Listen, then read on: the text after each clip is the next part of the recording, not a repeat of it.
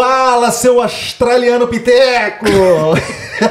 Cara, todo dia ele vem me surpreender, pô. Eu vou no simplesinho. Fala, seus koala. Fala, seus canguruzinho perneta. É isso aí. Toma até aqui, ó. A Alice já viu aqui, né? Ó. Já. Nós somos o Aqui na Austrália Podcast. Hoje, olha só, gente. Episódio número 5. Episódio- Já estamos no episódio número 5 do Aqui na Austrália Podcast. Tá saindo do papel, hein? Tá saindo do papel. Vocês veem, tem muita informação que a gente já deu, que a gente vai dar e fica ligado. Mas antes eu tenho que me apresentar, meu nome é Edgar. Eu sou o? Diego. E a Gol. gente aos trancos Diego. e barrancos. É, Diego pros mais íntimos, mais chegados, né? É, queria agradecer aí pessoal. Estamos chegando à marca de mil inscritos, Inscritos no, no canal. no YouTube, é isso aí. É, né? Várias Em visualizações. Dois meses. Dois, meses. só. Então, pô, Pô. brigadão, gente. E, pô, por favor, vocês estão vendo e não se inscreveram no canal ainda, se inscrevam, dá um like no, no, no canal, dá um like no vídeo para ajudar a gente a né? Ah, vai ajudar Alimentar. naquele... Alimentar o algoritmo. Alga- algoritmo. Não é algaritmo. O cara cismou que é algaritmo. Algaritmo é, o minha número cara. Minha piadinha. O minha YouTube, piadinha. o YouTube é o algoritmo do YouTube. Ele gosta, ele gosta quando tem muito compartilhamento, muito like, joga o vídeo lá pra cima, mais gente É. vê, mais gente curte, dá mais ânimo pra gente continuar postando mais vídeo, né? Eu sei que é chato pedir, mas tem que pedir, É, porque que a pedir. gente quer crescer, então curte aí, pô. Faz parte Se da nossa pauta. Faz parte, faz parte, faz, Faz parte. Parte, né? Vamos começar já apresentando nossa convidada, Ed. Beleza, eu, eu apresento hoje? Você apresenta hoje. pô. Ah, então eu vou apresentar. o último Pô, fui eu, né? E como sempre, a gente só chama gente importante, né? É, só gente- chama gente então, Outro gabarito. especial. É isso aí. Outro gabarito, com muita bagagem de Austrália, com muitas informações. E hoje não é diferente. Você Mas- apresenta que eu tenho um negocinho aqui, lembra? Você, você vai, vai puxar aquela palminha clássica, né? Então. Então, gente, hoje nós estamos aqui com a Alice do Rio 40 Graus. Valeu, gente! Aí, seja muito bem-vinda! Adorei, salva de palmas É, pra mim lógico, mesma. lógico. É, é tem duas partes favoritas do Edgar. Uma é a salva de palmas ali, que ele gosta de soltar, e o finalzinho. O finalzinho você vai ver hoje, quando ele. É. Quando tiver acabando o podcast, ele vai. Isso é criatividade, É, e também tem que falar do, como é que é, das palavras, né? Rebuscadas que vem todo Ah, dia. sim, isso aí é- adoro depende também. da inspiração do dia. É. Isso aí é a E inspiração. Alice, bem-vinda. Muito obrigada Estamos pelo convite. Obrigado você por estar aqui. Obrigada por, por, por quererem saber sobre a minha história, né? Porque acho que vai ser um curto tempo aí pra explicar tudo. Ah, olha pra contar tudo isso. Ah, não, tá não, não. Já mandei Edgar preparar a agenda aqui. hoje à noite tá livre. Então tá bom. Não, ele tem que ensaiar hoje. Ih, Eu fui- já cancela, eu já fui- cancela. Eu sou responsável em levar ele pro ensaio, inclusive.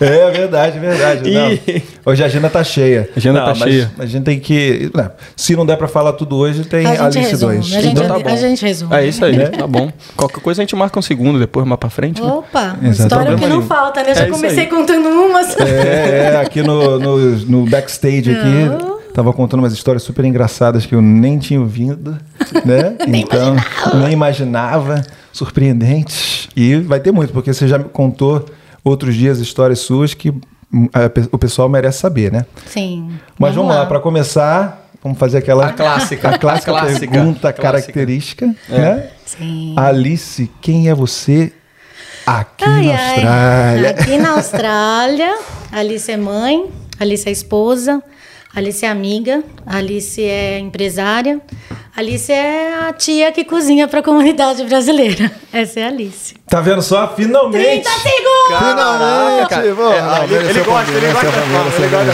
Acho que nem levou 30, 15, né? É, Deus. É, não é que eu tô acostumada a fazer story, que agora eu quero ser influencer, influenciadora digital. É. Então em 15 segundos eu resumi tudo aí. Aí, É ó. mesmo? Então, ó, mandar um recado aqui já pro Dedê, Rander, A Tilly, Atila e Jéssica. tá vendo? Aqui, ó. ela não arregou. Demorou- Falou direito, É né? aí. se apresentou, falou quem é ela aqui. Sem Galera, pestanejar. demoramos cinco episódios pra alguém chegar aqui, pô, e, E falar botar pra bonito, quebrar falar bonito. bonito. Mas às vezes né? é difícil se resumir, né? Sim, sim, sim. É. Falar de você Se eu mesmo for já realmente falar é. de mim mesmo. É, de gagueja, né? Eu preciso de duas horas aí pra falar quem que É. sou. É. Se entrar nas questões da terapia, da terapia então, ferrou. Pois é, precisa de um divã aqui, né? Exatamente, A gente exatamente. tá pensando até de repente colocar um sofazinho ali, a pessoa se sente mais, à Mais à vontade, vontade, senta, é. conversa, tá pensando? É uma boa ideia, uma boa É uma ideia. boa ideia. Mas é, você Já pensou nesse. Você teve um projeto desse de entrevista também, né? Você estava conversando ah, comigo. eu fiz vários Ah, sim? projetos. Vários projetos. A gente teve um projeto, inclusive era com o Dedê, na época a gente fez. A gente teve dois likes, acho que da minha mãe e da mãe dele. Mas a gente não seguiu adiante. A nossa vida é muito corrida e ficou uma coisa muito cansativa também, porque eu tinha que fazer as edições, porque além de tudo eu que edito, né, Edgar? É, Edgar, eu as que artes. edito, eu crio, faço design. Então É. ficava muito corrida. Aí a gente tem que dividir esse tempo com coxinha, feijoada, É. evento, marido, filho, cachorro, gato. Pois é. Não dava, mas é um projeto bem, bem bonito, bem bacana. É. Que a gente pensou, não, não tinha toda essa estrutura na época, mas era algo simples, E a- só apresentando realmente as pessoas A da parte da, comunidade. da edição, né? Que às vezes dá uma quebrada Não. legal, né? Porque você tá animado, você grava e você fala assim, pô, ficou legal, vamos. A gente não É. tá passando por isso, né? E a galera até fala, pô, quando é que vai sair? Vocês têm que botar um dia mais fixo, assim. Só que a questão de edição, assim, é porque Complicado. complicado, né? A gente fez nosso podcast. primeiro vídeo foi com o Alex Mecânico e foi assim muito legal. A gente fez gincana com ele. Foi muito divertido fazer, mas não, acho que a gente não atingiu na época o, o- o- ninguém entendeu nada. mas anyway, Onde é que era essa gincana? deu Na certo. casa? Ah. Foi na era na minha casa, a gente tinha lá né, uma mesinha, a gente colocou um quadro do, do Rio de Janeiro no fundo Ah. e a gente fez uma gincaninha lá com umas brincadeiras que ele tinha que fazer para participar, contando a história dele através de gincana e foi muito divertido. Ah, legal. qual o nome pô. do projeto pra galera ver, pô? Porque de repente o Ah, pessoal ainda não era- viu. Era Erros e Acertos. É, e e Acertos onde, onde- é, é, É. onde a gente. Acho que só tem um. Um episódio? Mas você chegou a ter o canal? Um canal a no... gente abriu um canal. É, a gente abriu um É, canal. como é que é o nome do canal? É, acho que é Erros e, Ace- Erros e Ah, Acertos. o nome do canal é Erros e Acertos. Ah, então tá. Não, mas nem divulga, porque. ah, mas vamos lá, de Não, repente. mas gente foi já muito escrevendo legal. lá, a presença é. do Alex foi bem divertida, mas a gente não seguiu adiante. A o Dedê, da- o Dedê, assim como eu, no começo também, hoje, até hoje, a gente divulga muito né, o trabalho dos, dos empresários brasileiros, não importa do Sim. ramo de atividade, porque eu acho que é bacana você, por exemplo, divulgar um concorrente, você não, não gera um problema entre o concorrente, gera uma admiração. Sim, sim. Então sim. a gente tem muito disso. E o Dedê, quando a gente começou a fazer essas coisas juntos, como ele tem muito essa coisa parecida comigo, deu muito certo, porque as personalidades são bem parecidas. Uhum. E foi bem legal essa ideia. Só que não- a gente não conseguiu colocar. Oh, meu marido Um pequeno acidente aconteceu. Não, não, aqui, de boa, de boa, de boa. Só Como passar. que ele me derrubou? A gente. Gente, a- Mas eu Eu cara desse inclusive, lado eu fiz. Qual que é o filho que me dá mais trabalho? É o filho da minha sogra. Eu vi hoje, eu vi hoje. essa foi boa, essa É foi o filho da minha sogra, sem sombra de dúvida. O bom, o bom daqui, ó. O bom Ele daqui. derrubou, derrubou o Hulk ali É do que- é, Edgar. né? Hulk tá aí, ó. Tem outro Hulk atrás de você aí, ó. É, Tem cuidado, outro Hulk, cuidado que isso aí é bravo. Não, é bom que a gente não é Globo. Quando acontece na Globo News, já viu o que acontece? O quê? Alguém derruba uma coisa, os caras já ficam tudo assim. Tenso? Não, É, não, isso acontece. uma É, piada no meio, tá tudo Daqui a vamos derrubar alguma coisa É que a gente né? deu um Danone pra ele, pô. Aí aconteceu. Ah, esse é, o- é o Danone, é o iogurte. Daqui a pouco ele pô. começa dando vai lá salsa. Porra, é, vamos, vamos, Um vamos. reggaetonzinho, um reggaeton. E, e você comentou agora uma coisa que provavelmente vocês não sabiam, mas no final do podcast tem um quadro que a gente está lançando hoje, estreia hoje, né? Que é Uhum. o quadro Dance e Cante com o seu companheiro. E ele vai vir aqui na frente com você. Ai, gente, vocês deram um negocinho vai beber aí. Ah, Ai, tá Deus com meu. vermelho lá? Olha só, minha credibilidade com a comunidade no Bronçal. Pô, e você tava falando do Dedê, o Dedê, o, o episódio dele foi de estreia, né?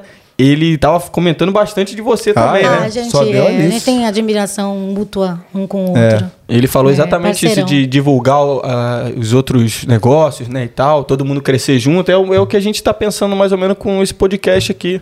É, Também até outras pessoas mandaram mensagem falando que tem vontade de fazer alguma coisa parecida e tal. A gente não, não vê como concorrência, vê como Não. to- se o nicho todo crescer junto, todo mundo sai ganhando, né? Exatamente, exatamente. Tá, tá contando a história, isso serve de inspiração. Eu É acho muito isso, é legal. isso. Exatamente. Né, tem várias formas de você expor a sua história. E quando você conta, né, é, expõe isso para um público, você está servindo de inspiração para outras pessoas que estão lá querendo vir, Isso. querendo saber como que é, como que foi. Ó, se ela conseguiu, ela tinha né, um background assim, talvez Sim, eu também sim. consiga. Acho que é bacana isso, muito Quanto legal. tempo, quanto tempo você está aqui na Austrália e quando você. E, e apresenta o seu business, né? O, o seu filho, né? O maior, o Meu filho maior. Meu filho. Um dos business, Um dos né? business. Ahn, eu sou dona do Rio 40, né, junto com o meu marido. É um business de comida 100% tradicional brasileiro. Eu sempre friso isso, porque poderíamos estar vendendo fish and chips, né, wrap, É. mas não, a gente insistiu na feijoada, na, na, na coxinha, no pastel, na carajé. O que você quiser do Brasil, a gente faz. Salvando muita gente, Salvando né? muita Bobozinho gente. de Eu, camarão. é, Tá migrei para a Austrália há 12 anos. Eu vim só para estudar inglês. A intenção, porque eu tinha meu business no Brasil, a intenção era voltar com o inglês para poder usar o inglês no meu business na época que eu era coordenadora, tinha uma empresa de eventos, né? E o inglês era muito necessário. e Eu não, no Brasil não conseguia aprender. Vim para cá e me apaixonei e fiquei. Ah, Já tem eu- 12 anos. É, 12 anos. Direto pra Puff. Vim, vim para Perth, eu voltei pro Brasil. Eu, a gente fiquei aqui por seis meses, aí voltei porque meu filho mais velho estava lá. Eu voltei assim. Não, se, não, nos- não nos separamos, mas a intenção não era realmente de voltar para cá, né? Eu esperei que ele me pedisse, porque a gente se morava junto e tudo mais, mas eu esperei, não, quero que ele diga, eu te quero. Você quer ser comigo, nena? Meu amor. E isso não aconteceu, eu queria que ele chorasse no. Sabe a mulher que inventa as histórias? Coloca aquelas coisas todas na cabeça. Eu imaginei que no aeroporto eu não ia nem subir no avião. Que ele ia chorar, ia falar, não, não, ai, Aquela clássica de filme, né? Quer ser comigo, meu Ah, amor? novela mexicana e não, SBT? não foi assim. Ele, tchau, hum, nem uma lagriminha. Eu falei, hum, então não sei, né, se eu vou voltar. E eu fui com passagem só de ida. Ah, mas eu tinha visto de turista na época que me, me permitiu que voltasse com facilidade. Aí, Mas você falou lá- pra ele o quê? Você falou pra, quando você tava indo, você falou o que pra ele? Você falou. ah, vamos ver se tudo como ver. vai ser as coisas, né? Talvez eu volte, vamos ver. E aí na, na, na ocasião a gente morava junto, mas aí no mesmo dia da, da viagem ele foi para uma share house, numa outra casa, para morar sozinho e eu fui pro Brasil. Então na minha cabeça já não existia mais eu, mas as minhas roupas estavam lá. Eu ia dar um jeito de pegar meus sapatos de volta. Fazer. E fui. Só que chegou lá, bateu muita saudade. Eu, eu fui com aquela coisa, eu tenho, sinto falta, é minha família. Eu, eu não me identifiquei aqui na ocasião. Mas quando chegou lá, eu me senti um passarinho fora da gaiola, sabe? Tipo, mudou totalmente a minha visão do que era Perth. Eu dei valor ao que eu tinha aqui. Mas tinha um peso maior que era o meu filho lá. E na, na ocasião, o pai do meu filho. Na época, ele não aceitava de jeito nenhum a possibilidade do meu filho estar aqui comigo. Eu respeitei isso na ocasião e tudo mais, e voltei. Aí a minha mãe não tinha também muita, muito recurso para poder voltar, porque tinha que pagar um visto de turista e tudo mais. E eu fui daquelas que vendi tudo, pra, vir- vendi minha casa para vir para cá, e quando chegou aqui a escola faliu. Ixi. Então, tipo, Caraca. olha, a Austrália só tirou de mim. Perdi tudo, assim, porque faliu a escola. Você tinha que tudo você pra faz? desanimar, né? É, não, já era pra ter voltado. Como é que era o dólar na época? Você, você tem a ideia? Você Ah, lembra? Era dois e alguma coisa. Dois não e era, alguma coisa. é, não era tão, Tão tão, com- é, é. Era melhor que agora, assim, assim, de mandar dinheiro de lá pra cá. Uhum. Daqui pra lá, hoje muito melhor. Então era o quê? 2009, mais ou menos? É, mais ou menos. Mas eram picos também, né? Tinha vezes que o dólar tava bem alto e não Uhum. tinha condições. Mas enfim, aí fiquei lá, aí bateu saudade e aconteceu aquilo que eu queria, né? Ele ligou um dia, falando assim, pelo amor de Deus, que Olha, eu não, eu não necessito, quero muito. E aí eu falei com a minha mãe, falei, mãe, e aí, né? O que, que a gente É. faz? E meu pai tinha se aposentado na época. Então, quando se aposenta, pega todos os benefícios, fundo de garantia, né? Todas aquelas coisas do governo. A minha falou assim: ai, filha, volta pra lá, vai viver essa história. Aqui não tem nada pra você mais, não. Você parece uma prisioneira que né, acabou de sair da penitenciária. não é a mesma filha que eu conheço. Você termina de comer, Quanto- levanta pra lavar louça. Quanto Nunca vi você tempo? fazendo Quanto isso. tempo você tinha ficado aqui? Oito meses? Oito meses. Ah, foi pra estudar Oito inglês meses. mesmo só, é, né? eu vim pra estudar inglês, mas a escola faliu, eu Faliu. voltei lá. Caramba, em quanto tempo falhou? Fa- Não, eu cheguei, eu estudei duas semanas. Meu Deus, E aí chamaram azar. todos os alunos. Foi muito engraçado que chamaram todos os alunos na escola e meu, meu nível era beginner. Aham. Então, tipo, eu não entendia nada. Nada. Eu Caramba. era daquela que chorava no shopping, porque a mulher pediu pra ver a bolsa e eu pensei que ela tava falando que eu tava roubando. eu, não sabia, eu não sabia que era uma, uma prática comum na Austrália. Então eu comecei a chorar, eu tô roubando, moça. Eu nunca viria aqui pra roubar. E aí, na, na ocasião, chamaram todo mundo na, na- no ginásio, assim, da escola. E a professora, pro nível beginner, des- desenhou numa lousa lá uma, uma casinha com a porta aberta e uma casinha com a porta fechada. pra explicar que closed, né? Tipo, fechou. E eu, tá bom, see you tomorrow, que era só o que eu sabia falar. Aí a professora, acho que ela Olha isso. Acabou aquele voltou. dia, né? E eu, tipo, não entendi nada. Até chegar na warehouse, já tinham explicado pra mulher da, da warehouse que a gente tava, né? Que era a nossa mãe aqui na Austrália. Ela explicou e ela colocou um tradutor pra me explicar. Eu, nossa, e agora? Aí a gente ficou algumas semanas sem estudar, mas graças a Deus, assim, na época o governo ele faz as escolas pagarem um seguro. E esse seguro cobriu, então fez com que várias escolas ah, de in- inglês internacional dessem ah, bolsas de estudo Ah, para atender sim. a demanda desses alunos dessa escola. Era muita gente, era uma escola grandíssima. E eu fui eh, parar numa escola de indianos. Era muito engraçado.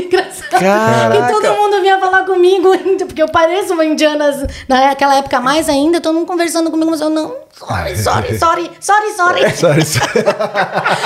E eu estudei, eu consegui estudar, acho que Balançando a cabecinha, né? Que nem eles falam. É, sorry, sorry. é, eu, eu- eu estudei inglês acho que umas duas, uns dois meses e aí já entrei em holiday. E foi Então, isso. então foi, foi um puta rolê aleatório. É, Porra, é. A minha mãe fala, se fosse pra aprender o espanhol, né? Mas podia ter ido pra Colômbia que aceitei mais barato. Bem mais barato. Viajava mais Exato, rápido, né? Nossa, muito. Mas Mas, você- não ia conhecer o amor da minha vida, né, gente? Aê, Aê, garota. momento Bom. declaração. É. Aê. Good Times 98. Mas, conhece essa? Conhece, né? né? Mas o, o Diego não, não sei. O Diego acho que não teve tanta sorte, que a tua escola faliu e levou o dinheiro. Ah, e- mas aí foi quando eu tava, já tava Você tinha estudando saído, né? gastronomia já. Mas você tinha saído já da escola.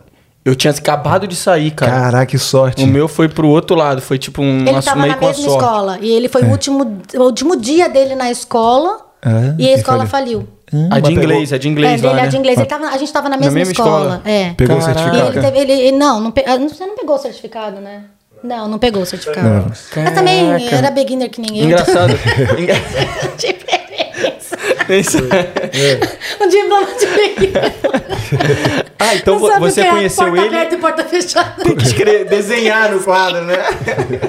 Não, então Conheceu você conheceu ele aqui na escola, né? Sim, Ah, não, não na sim. escola. Ah, tá. Em algum desses, É, desses não, rolês eu, aí, né? Eu namorava o melhor amigo dele, um dos amigos, um amigo dele, colombiano. E não sei se eu posso ficar contando, porque vocês perguntam uma coisa, eu vou lá pro. Não, não, tudo, vai Para, contando tudo, vai contando tudo. Falar o não, você quiser. não, vai contando O tudo. microfone é seu. Você até facilita o nosso trabalho. Facilita, né? Eu namorava na época um colombiano amigo dele. E eu conheci ele através desse colombiano. E foi assim, quando eu bati o olho, eu falei, que homem lindo. Ai, meu Deus. ó. Ai, meu Já Deus. era. Mas a gente tem que se conter, porque quando a gente é comprometido, a gente não pode fazer. É, só a cabeça que pensa. A gente não expõe, não. Não, né? não põe isso Muito pra bom, muito bom. E aí, a- o, o colombiano, ele tava pra casar na Colômbia. E eu não sabia disso. E quando eu descobri, eu falei: ah, não é possível que eu saia lá do Brasil, um chifre, venha aqui pra tomar outro. não, eu não nasci pra tomar chifre. Aí eu peguei e falei: não, não quero mais saber desse colombiano, não. E o colombiano foi embora pra casar, deve ter casado, não sei da história dele. E aí, um belo dia, passando, saindo do trabalho, passando ali na Wellington Street, eu topei com ele. Eu, ah, olá, como estás? Destino. Destino. Aí ele pegou e falou assim: ai, como é que tá, né? Fulano, que era um amigo. Eu falei: não sei, se você que é amigo dele não sabe, né? Quem dera eu que não sou nada. Ele, não, não, não soube mais notícias, não sei o quê. Eu falei assim: ah, então não sei. A gente separou, ele voltou pra Colômbia. E aí ele pegou e falou assim: escuta, você não tem uma amiga loira de olho azul pra me, pra me apresentar que seja brasileira? Aí eu peguei e falei assim: olha, tenho. E tinha, de verdade tinha. Tenho. ah, mas você tem um colombiano pra me apresentar? Aí ele falou assim: tenho. Eu falei: então ótimo. Então amanhã vai ter uma festa na casa de uma amiga. Você vai lá com um colombiano que eu vou te arrumar uma brasileira. E foi assim. E aí ele foi pra essa festa, né, da, da- dessa amiga nossa.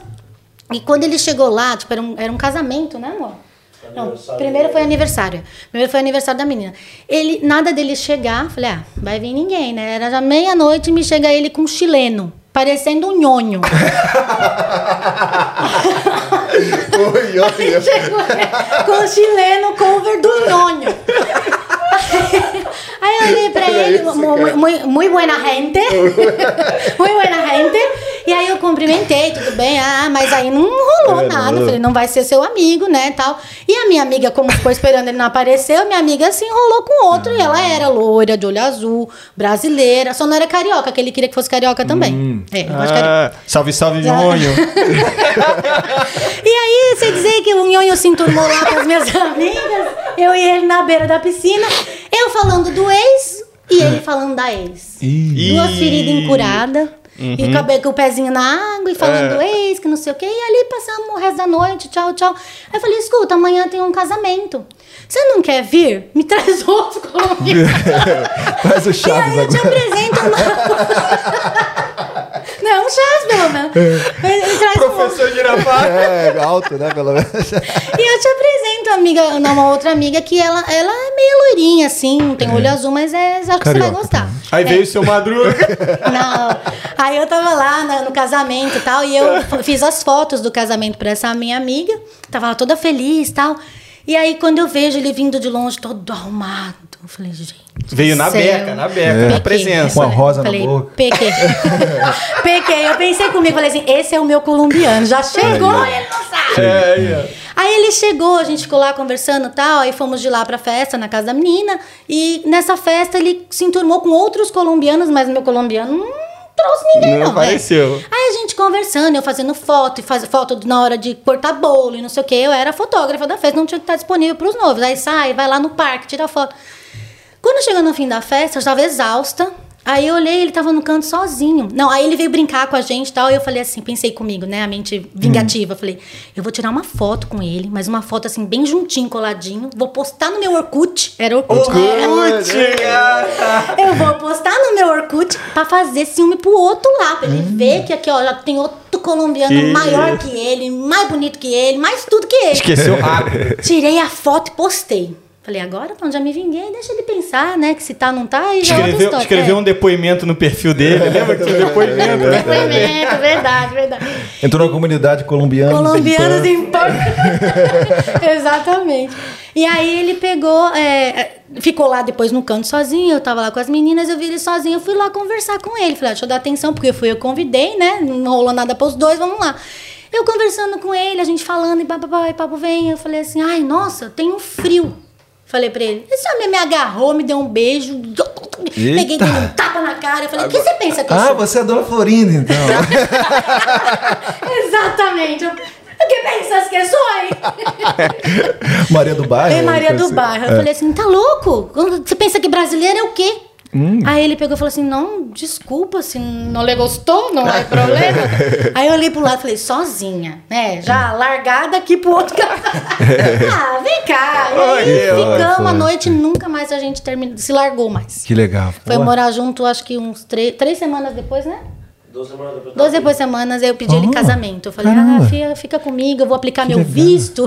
Você ainda não deu visto. Aí, já era. Laçou agora. Ficamos até estratégias. Hoje, Caraca, legal, cara. quase 12. Muito legal a história. E, e como é que era a Puff quando você chegou aqui? Aí hoje, até hoje ele fala, tá? Você conseguiu seu colombiano, mas até hoje eu tô esperando a minha, a minha brasileira loira de. E carioca. De onde, E de onde carioca. você é? São Paulo. São Paulo. Legal. E como é que era a Puff quando você chegou aqui? Era muito diferente? Sertãozinho do Agreste. É. Tipo, nada e nem ninguém. 5 horas da tarde, não dava nem pra. Não tinha nem petrol station aberta. É mesmo? É, Alice, e também a gente quer mostrar também um pouco no canal o lado de Perth, né? Porque todo mundo. É engraçado que a gente sempre, quando a gente vai pro Brasil, o pessoal de lá sempre fala: Ah, tá na Austrália, onde é que você tá? Sydney, Melbourne. É, mas vou te Gold falar, Coast. vou te falar Tá que começando a. Não, não, não, vou te falar que aqui to- todo dia tem um post do pessoal lá de Melbourne, lá de Sydney Perguntando falando, como é, que vem quer pra, vir quero pra ir cá, é. Quero ir pra Puff, quero ir pra Puff, quero ir pra Puff, melhor lugar do mundo. E é, né? O E- jeito como saiu da pandemia aqui foi. Não, e tem muita coisa boa, pô. Também é, Tem. fora isso E também, gente- né? Hoje mudou muito. Se a gente comparar com quando eu cheguei aqui, Jesus. Já tinha coisa- muito brasileiro e colombiano Sim, também na época? Tinha muito. Sempre teve muito brasileiro e colombiano. Uhum. E eu sempre fiquei muito próximo da comunidade brasileira. Como cheguei com inglês zero, né? Que dá portinho. É. Então é, eu vivia com brasileiro. Tudo era o que eu fazia era brasileiro. Muito Aí brasileiro. você morava, só uma curiosidade, você morava na City? Nesse tempo? Não, eu morava em Dayanela na época. Da- E como é que era lá? Porque eu morei lá em Dayanela. Da- Ah, eu gostava de lá, mas era- Tá. não tinha nada e nem ninguém também, né? Caramba, cara. City pra galera que tá meio A City viajando é um era centro, animada. né? Eu vi, vi mexe, a gente ia pra City de quinta-feira por causa do The Game. É. Né? Lembra Tinha do The ainda? Game? Não, não, Na, na- minha época era The Game. Dedinho, né? Dedinho. É, Dedinho, Dedinho, Dedinho. Dedinho, Dedinho, verdade. The Game mudou agora. 12 Quando eu, anos. quando E eu aí? cheguei, tinha acabado de. eh, O dedinho tava acabando, né? Eu É. cheguei, eu ainda cheguei aí Não, uma não vez peguei, e depois peguei. virou The, The Game. Só, só, só sei das histórias. É. E aí Era só o que tinha. As festas eram muito legais, É, né? mas era só o que tinha. Você chegou antes ou depois do Marcião? Eu cheguei depois. O Márcio já fazia sucesso lá quando eu cheguei. Ah, é. Legal. Era o Márcio, era o aquele rapaz loirinho Do Rapa, também é? que O Rapa? Não, o loirinho que faz. Não, eles eram uma... eu tocava de tudo um pouco. Ah. É, um rapaz loirinho que fala fala tá português, aqui? mas ele Tom? é australiano. Tom, é, o Tom, Tom. Tom, Eram eles assim, o Thiago dos Santos que fazia Sim. parte da banda, então era Os nossa dinossauros ani- de Puff. É, a nossa animação Como é que era era. Scarborough? 12 anos atrás. Ah, era sempre cheia. Era, era sempre cheia. Eu ia bastante pra Scarborough. Eu não gostava muito de praia, mas eu era forçada aí com as amigas. É. É, a- Pô, eu era tenho sempre curiosidade. cheia. com Scarborough não tinha aquele toldo grande, aquela parte coberta não tinha. Nem piscina. Nem Nossa, piscina, nem, nem food trailer também. Nada. Não, Nem nada disso. feirinhas. Nem Já feirinha. tinha bastante brasileiro lá em Scarborough? Tinha. Morando já, lá. já desde, muito, desde que eu cheguei aqui, Scarborough já era Galera já procura É. até com a praia, eu lembro né? que a primeira festa que eu fui aqui foi na festa da Saira lá em Scarborough, uma amiga que eu conheci através de outra amiga no Brasil. Ela, ah, vem pra cá conhecer a gente. Aí chegamos lá, só brasileiro. Foi a primeira festa que eu fui. Eu fiquei emocionado na primeira vez que eu fui no The Game, porque você sai do Brasil, você acha que tá saindo do, do, do público brasileiro. Emocionadão mesmo? Fiquei Deu- emocionado, Correu velho. aquela lágrima aqui? Quase, velho. Quase. mandei. Era Snapchat, eu acho, na época. Mandei um Snapchat. É porque era muito legal. Quando eu percebi que eu não ia ficar órfão, tá ligado? Do, do Brasil, eu falei, pô, aqui é o melhor lugar, lá do The Game. Era aquela. a quin- As quinta-feiras, né? E, pô, muito legal. Ainda fiz uma participação lá, a Marcel me chamou no palco. Cantei um Sweet 14. Entendeu? Caraca, Foi- foi- olha aí, Suíte 14. Sweet 14 foi, foi, porra, muito bom. Aqui Eu tenho muita saudade, né? Gosto nem de falar. Que dá Eu saudade. achei também que eu ia chegar aqui e não encontrar brasileiro, Então, porque é. falavam, quando vendi, venderam lá o curso pra gente, falavam que, muito. é a cidade com menos. Inclusive- Foi essa o meu fator de escolha. Eu falei, eu não Ah, quero ir lá pra sim, falar. sim, sim. A gente chega aqui, né, já com a minha. Não, não vou nem ficar É. perto de brasileiro que eu vim aqui pra. Imagina, se não fosse brasileiro, eu não tinha trabalhado, É. não tinha aprendido a me virar com a escola falida, porque tinha os. Os meetings para explicar o que ia acontecer com a gente, eu tinha que estar presente igual alguém que não entendesse, porque o que, que ia acontecer comigo. É. É, engraçado que lá, a mesma coisa aconteceu comigo. Quando eu tava vendo o curso pra vir pra cá, me falaram assim: ah, e se tiver brasileiro, tenta evitar por causa do inglês, senão não desenvolve. Nada eu cheguei e os brasileiros me mostraram, por coincidência, foram algumas é, meninas que estavam comigo. Fizeram questão de mostrar tudo, cara. Tipo assim, como sacava dinheiro no, no- na caixa eletrônica, onde que tinha mais próximo, É. onde você podia pegar uma comida que era barata, assim, pro estudante na época, né? A gente comentou Mostraram isso nos todos os nossos macetes. vídeos, né?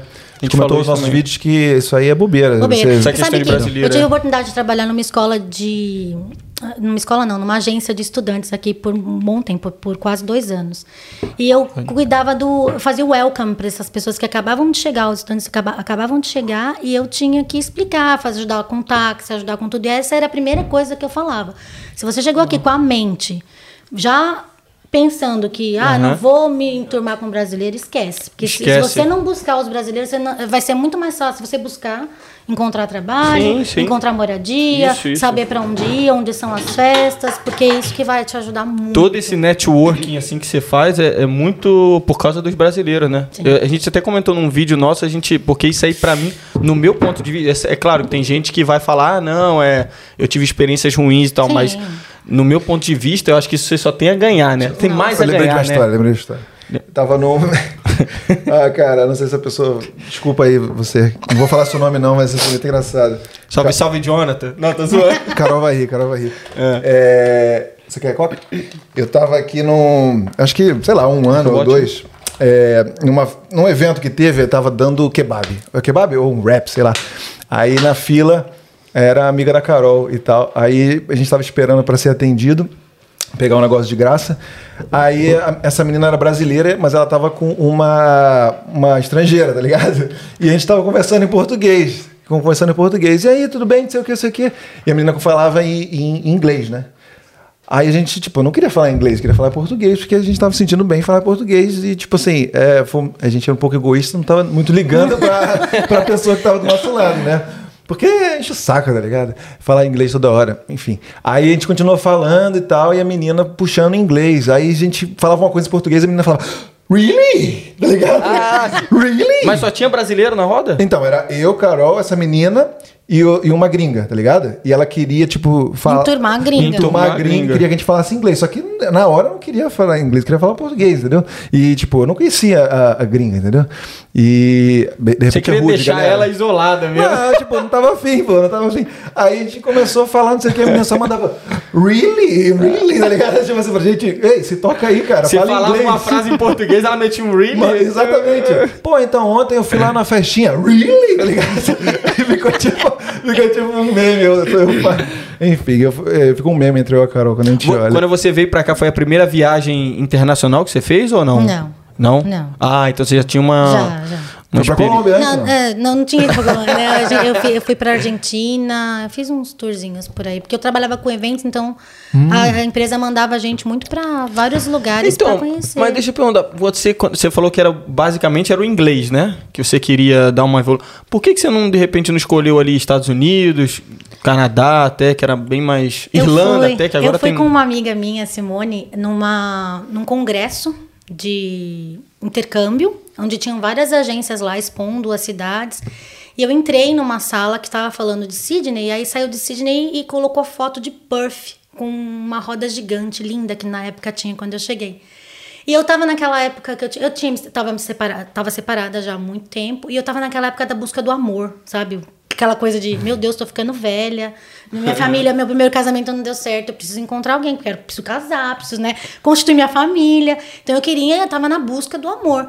E quando eu vi aquilo lá, eu era muito, tava muito romântica na época, eu falei, nossa, eu vou viver uma história de amor ali embaixo daquela roda gigante. Foi assim que eu... É juro, gente, né? Você visualiza. Eu visualizei e, e vim pra Puff por causa da foto da roda gigante. Caraca.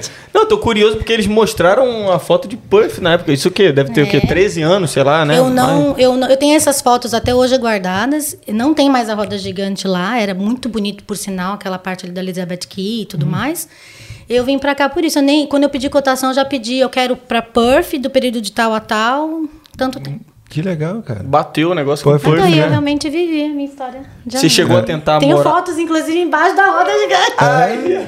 Você chegou a tentar, tipo, algum momento pensar em, de repente, ah, vou pra outra costa? Existiu o Canadá. Não, outra costa não. Não. Não, existia na época, eu ta- existia uma possibilidade do Canadá, mas aí era muito triste. Eu sou uma Muito pessoa frio. muito alegre, frio. sim. Falei, não, não vou poder usar marquinha. Eu cheguei aqui magrinha, corpinho de, de Carolzinha. o avental que eu pus na Carol dava só uma voltinha na época. E aí eu falei, não, eu quero ir lá, né? Chegar, botar um biquíni brasileiro na praia. E eu vim por, por isso, pra, pra brilhar aqui no verão. Pois é, eu Ah, tinha- sim. sempre tive também essa vontade de ir pra Austrália, eu não sei porquê. E eu viajei no dia 1 de janeiro. Pa- Passei o ano novo no avião, No avião? achando que ia ter festa. Falei, vão estourar Ah. champanhe. Vai ser é aquela triste. coisa assim com luzes. É.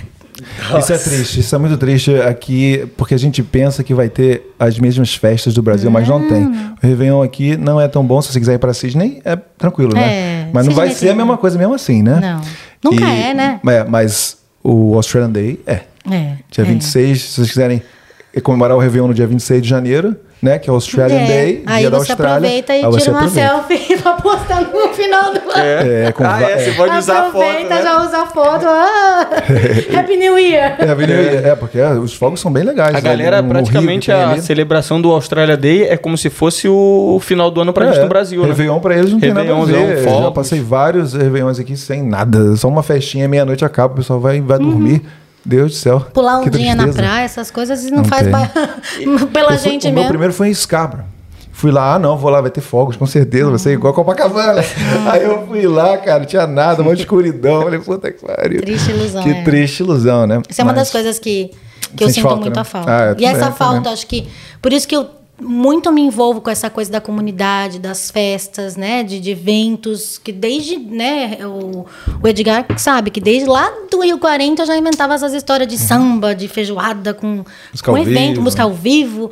É a saudade que eu tenho de lá. Então eu tento fazer isso para eu matar também um pouquinho dessa saudade, que é. faz muita falta. Eu isso. perguntei para você ali essa questão de viajar, porque foi tranquila a tua primeira viagem para cá? 30 horas, 30 e pouco. No total, né? Conexão e tudo é dá quase 40 horas. Ah, né? cheguei aqui morta, né? Hum. Morta, morta, cansadaça. Eu Jet lembro lag. que eu não quis nem, nem jantar, nem nada. Eu dormi eu cheguei 10 horas da manhã, eu dormi das 10, das 11 da manhã que eu tomei um banho, né? Eu falei, ó, vou descansar um pouco. Nem sei como me comuniquei com a senhora na época, mas consegui que eu ia descansar. Eu sei que quando deu 7 e meia, ela bateu na porta, preocupada. Ela abriu a porta do quarto para saber se eu tava viva, porque ela batia na porta para jantar e nada. Ela me convidou para comer, né? Eu entendi que era comida. Eu falei, não, não, não, thank you, thank you, thank you.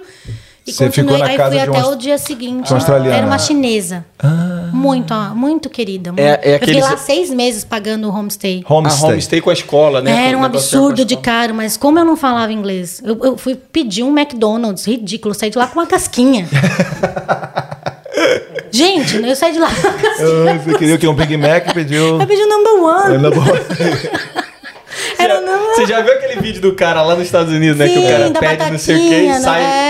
Sai dois negócios, duas ah, batatas, um é. café, sei lá, né? Aí eu falei, eu vou morrer de fome se eu não tiver num lugar. E lá a comida, como era comida, uma senhora chinesa, era tudo aquela variedade, com os omeletes, o arrozinho fry é. rice Fried dela, rice, né? as carninhas, tudo. Era um banquete, assim, que ela fazia pra gente. Então eu falei, bom, eu vou ter que ficar aqui pelo menos para não morrer de fome, porque o que, que, eu vou comer? Eu não consigo pedir as coisas. Você ficou em homestay então por um tempo? Por Quatro meses, quatro, quatro meses. meses e meio. Homestay, para quem não sabe, quem está vindo para o Brasil, é quando você fica na casa de um residente, uma família, de uma família.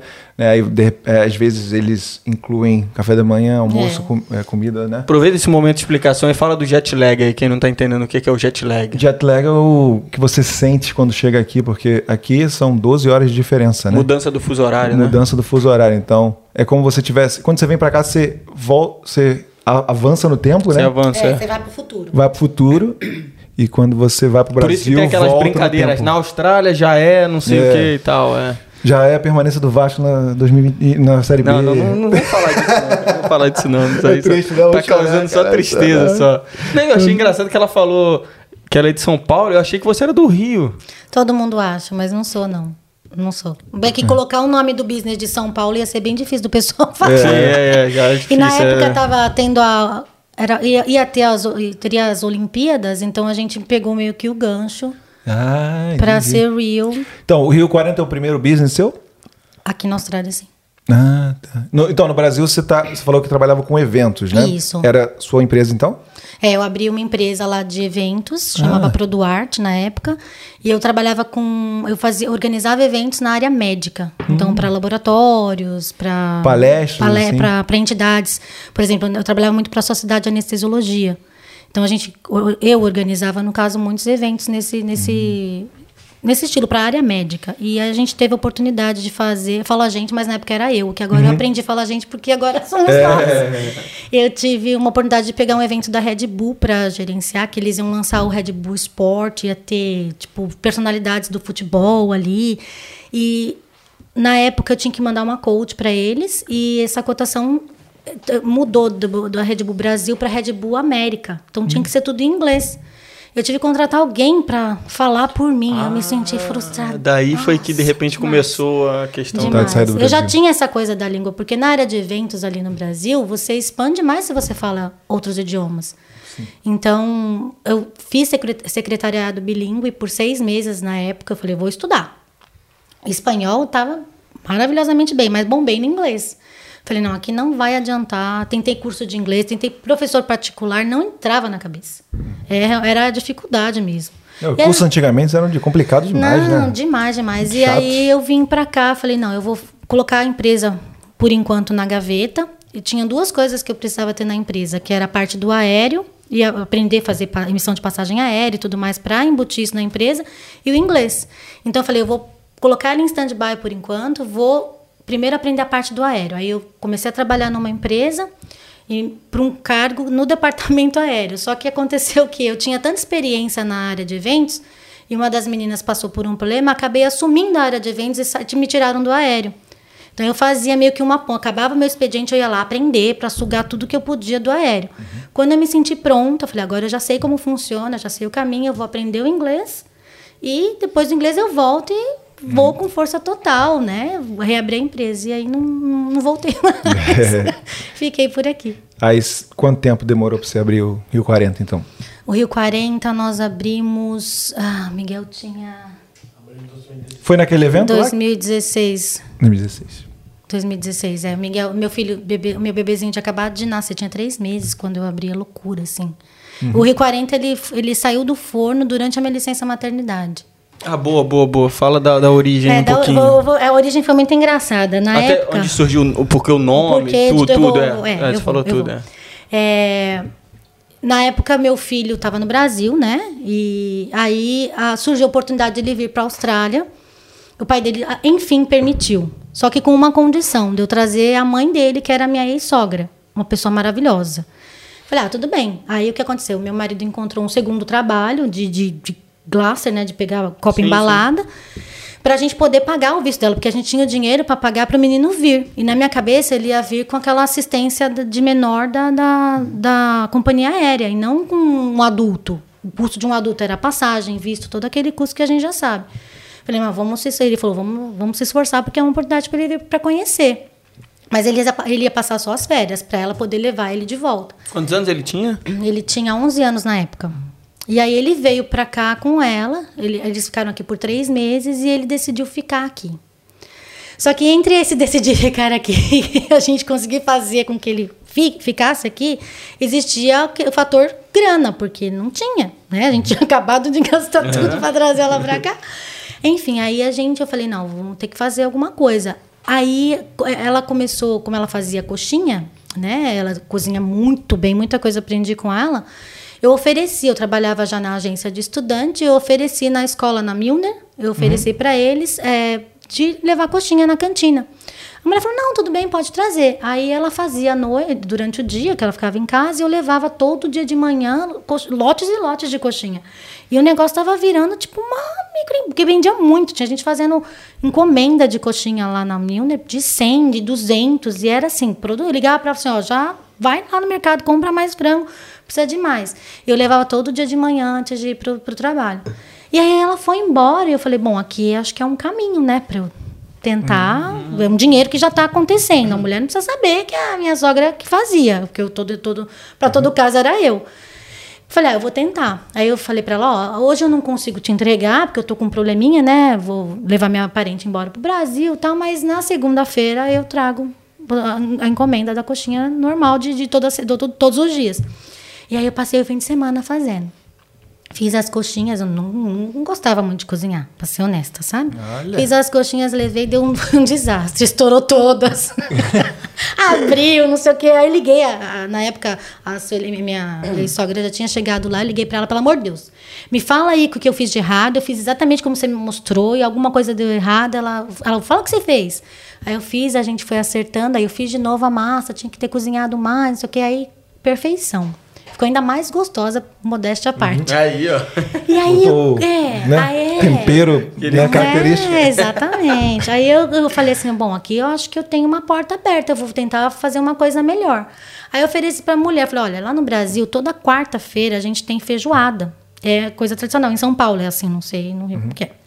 Aí eu falei assim, você não quer que eu venha aqui fazer pra você? E aí a gente vende, eu posto na comunidade dos brasileiros, eles vêm aqui. Ela, tá bom, mas como é que funcionaria isso? Aí eu lembro que na época ele quis me matar. Porque eu falei pra ela, olha, eu venho, faço tudo pra você, eu compro os ingredientes, a gente faz tudo bonitinho, eu vou pro meu trabalho e você organiza o resto. E eu te cobro 60 dólares. Caramba. Eu ganhava 60 Tá dólares. Ele queria me matar. Ele, como você pode? Eu falei, não, eu tô ensinando ela a fazer. Ele, como você pode ensinar pra pessoa fazer uma coisa que, né? Mas o- não era feijoada, feijoada, porque eu nem sabia fazer. Eu liguei pra minha mãe, eu liguei pro Rick do Churras. Eu falei assim, Rick, é, preciso fazer uma feijoada, não sei nem por onde começar. Ele, não, eu tenho aqui um kit feijoada, custava 50 pila cada kit. Ah, me vai uns seis kits aí. Aí, tipo, nem custo eu sabia calcular. Era uma coisa assim, Mas deu certo, a mulher vendia, a mulher estava super feliz. Como ela foi aprendendo, na quarta semana que era para eu ir lá fazer Ela ganhar- era australiana? Não, ela era tailandesa. Tailandesa. É, na quarta semana que ela ia fazer o bendito do, da feijoada sozinha, ela falou assim: Ó, não preciso mais que você venha, porque eu Feijoada já aprendi. tailandesa. Eu falei: tudo bem então, eu vou passar aí pra pegar minhas panelas de pressão. Né? Fiquei chateada. Falei: nossa, eu tava tão feliz, né, de postar lá na comunidade. Hoje tem feijoada, mas não vou nem postar. Aí fui lá, peguei minhas panelas, fui embora. Falei, amor, eu não vai querer mais que eu faça? Não, tudo bem, né? Mas eu via que o negócio bombava. E aí ela fez e deu tudo errado, porque ela tentou fazer é, Panela na panela normal, ela deixou feijão de molho. Botou que um é curry, Aquela é. coisa, é. Não, o pessoal foi lá comer, parecia, desculpa, água de xixi. É. Sabe? Era uma coisa assim. Churume, nossa. churume. Aí come- começaram os posts na comunidade. Não venham não, coriander. Milner, a feijoada tá horrorosa. Que não sei o é quê. é. Aí ela mandou mensagem pra mim, ela vem aqui, pelo amor de Coconut Deus. cream. né? né? Vem aqui, pelo Limão. amor limão. É. Vem aqui tentar me salvar. E quando eu cheguei lá, eu saí no horário do meu almoço, cheguei lá, falei, ó, Só você me pagar 120 agora. paga 20 e eu resolvo. Ele falou 300, 300. 50-50. É. Aí eu é. liguei, não, aí na época eu liguei pra ele, eu falei assim, será que não tem como de pegar nossas panelas de pressão lá pra trazer aquela? Ele falou, não, tô trabalhando, você é louca? Que eu sempre devo dar um jeitinho pra arrumar as coisas dos outros, né? Aí eu sei dizer que não teve o que fazer. Ela falou assim, se eu triturar aqui o feijão pra fazer um caldo, eu falei, não vai dar certo, moça. Você devolve o dinheiro de quem comprou, na semana que vem a gente faz tá, e volta como era antes. Aí ela pegou e falou: Ó, então vamos fazer o seguinte: você não quer fazer um sábado aqui, que eu não uso o restaurante do sábado, você faz sozinha no sábado e você faz seu profit no sábado e a gente divide meio a meio. Eu falei, tá bom, eu faço. Eu tava grávida já na época, né? Do, do Miguelzinho, eu tava grávida. E barriguda, assim, tipo, seis, seis, sete meses, toda inchada. Eu falei, não, eu vou. Eu fiz e foi aquele sucesso, assim, sabe? Mu- toda brasileirada veio, aquela coisa de um falando pro outro. Bombou, bombou. Vendi todo o estoque, ela chegou, a gente dividiu. Aí a gente continuou fazendo isso por, por algum, algumas semanas juntas. Já não ganhava mais só 60 dólares, acho que ela já me pagava uns 120. não, não, 50 50 era quando eu fazia sozinha. E aí eu falei, nossa, eu vi um caminho ali. Eu falei, isso aqui tem potencial na Austrália, Pô, porque não tinha. se era a tua segunda, praticamente, experiência, teve a coxinha, depois a feijoada, você já tava mandando bem, é porque você tinha um... Tinha um, levava dom, jeito ali, tinha né? um dom, mas um dom que eu não sabia. Eu não sabia o dom que eu tinha. Eu vou chegar lá para vocês saberem lá, o- meu skill de cozinha. E aí eu sei dizer que a, a, a feijoada. A, a moça ela ia sair do, do, do, do restaurante ela me ofereceu a administração do restaurante. Ela falou: vamos falar com o seu Milner e você vai ficar no meu lugar, porque eu preciso sair, eu não quero mais ficar aqui. E aí era uma coisa de. Ela colocava um administrador lá e o administrador fazia tudo, pagava o que tinha que pagar do, do, do que ele cobrava e o restante era da pessoa. Falei, nossa, eu fiz um business plan, a gente sentou e pensou em tudo. Chegou lá, não me aceitaram porque eu estava grávida. E uma das coisas que mais me irrita na vida é isso, é deixar de ter oportunidade por estar grávida, porque gravidez não é doença. Não. Sabe? E eu, na, na, na época, eu, no trabalho que eu tinha, eu tive a oportunidade de, de trabalhar como assistente na parte do, do- da empresa e não pude ter também o cargo porque eu estava grávida. Então eu falei, gente, que, qual é o problema? Eu vou ficar três meses ali com a criancinha, né? Depois a, gente, a vida vai seguir, as coisas co- acontecem. Ele, não, você vai precisar cuidar do bebê, porque é a mentalidade da Austrália, né? Na- eu, como tive no Brasil com a família em volta, eu não consegui enxergar isso de eu vou ter que me virar. Meu primeiro nasceu aqui, o, do meio, eu tive que me virar. Não, não tinha essa de esperar alguém ajudar. É creche. Você tem que trabalhar. Se você não trabalha, você não paga suas contas, né? E aí não, não me aceitaram e eu fiquei com aquilo martelando na cabeça. Eu falei, "Ah, tudo bem. Já conseguimos o dinheiro de pagar o visto do menino. Tá tudo certo. Depois que o Miguel nascer, a gente vê o que faz. E aí, durante a licença maternidade, como eu tinha tempo livre, até demais, que eu já tava ficando doente de ficar em casa lavando roupa, eu comecei a fazer um business plan. Aí, um estudante da época, um conhecido meu da escola, me procurou, falou assim: Olha, acabei de sair de uma agente de imigração. Ela me falou que se eu investir num business, é, tendo um australiano ali como dono do business, eu consigo é, aplicar um visto. Você me coloca como manager do business, eu consigo aplicar um visto para eu poder ter a minha permanência. Mas você vai ser dona do business e eu vou entrar com capital. Eu falei, ah, tudo bem, né? O que tá faltando mesmo é dinheiro, então vamos. E aí a gente sentou, fez várias reuniões. Aí eu busquei lugar, eu fazia tudo, porque o menino trabalhava pra Cacilda, assim, muito, muito. Ele nunca tinha tempo pra nada. A gente falava no final do dia, porque era um intervalo entre um shift dele e outro. E aí, quando chegou na hora de pagar, o menino desapareceu. Eu falei, hum, e agora, né? A gente tem que fazer isso acontecer. E numa dessas reuniões, eh, a gente falando sobre o nome do business, ele falou assim: você pode colocar um nome no seu business, que ele tinha feito business, né, aqui na Austrália. Ele uma aula assim que eu aprendi, você pode colocar qualquer nome, mas tem que ser um, tem que ser um nome marcante. Aí, o nome de uma cidade do, do, do, Brasil? do Brasil, eu falei assim: ah, Rio. Ele, ah, pode ser o que você quiser, põe lá, Rio 40 graus. Eu, é isso.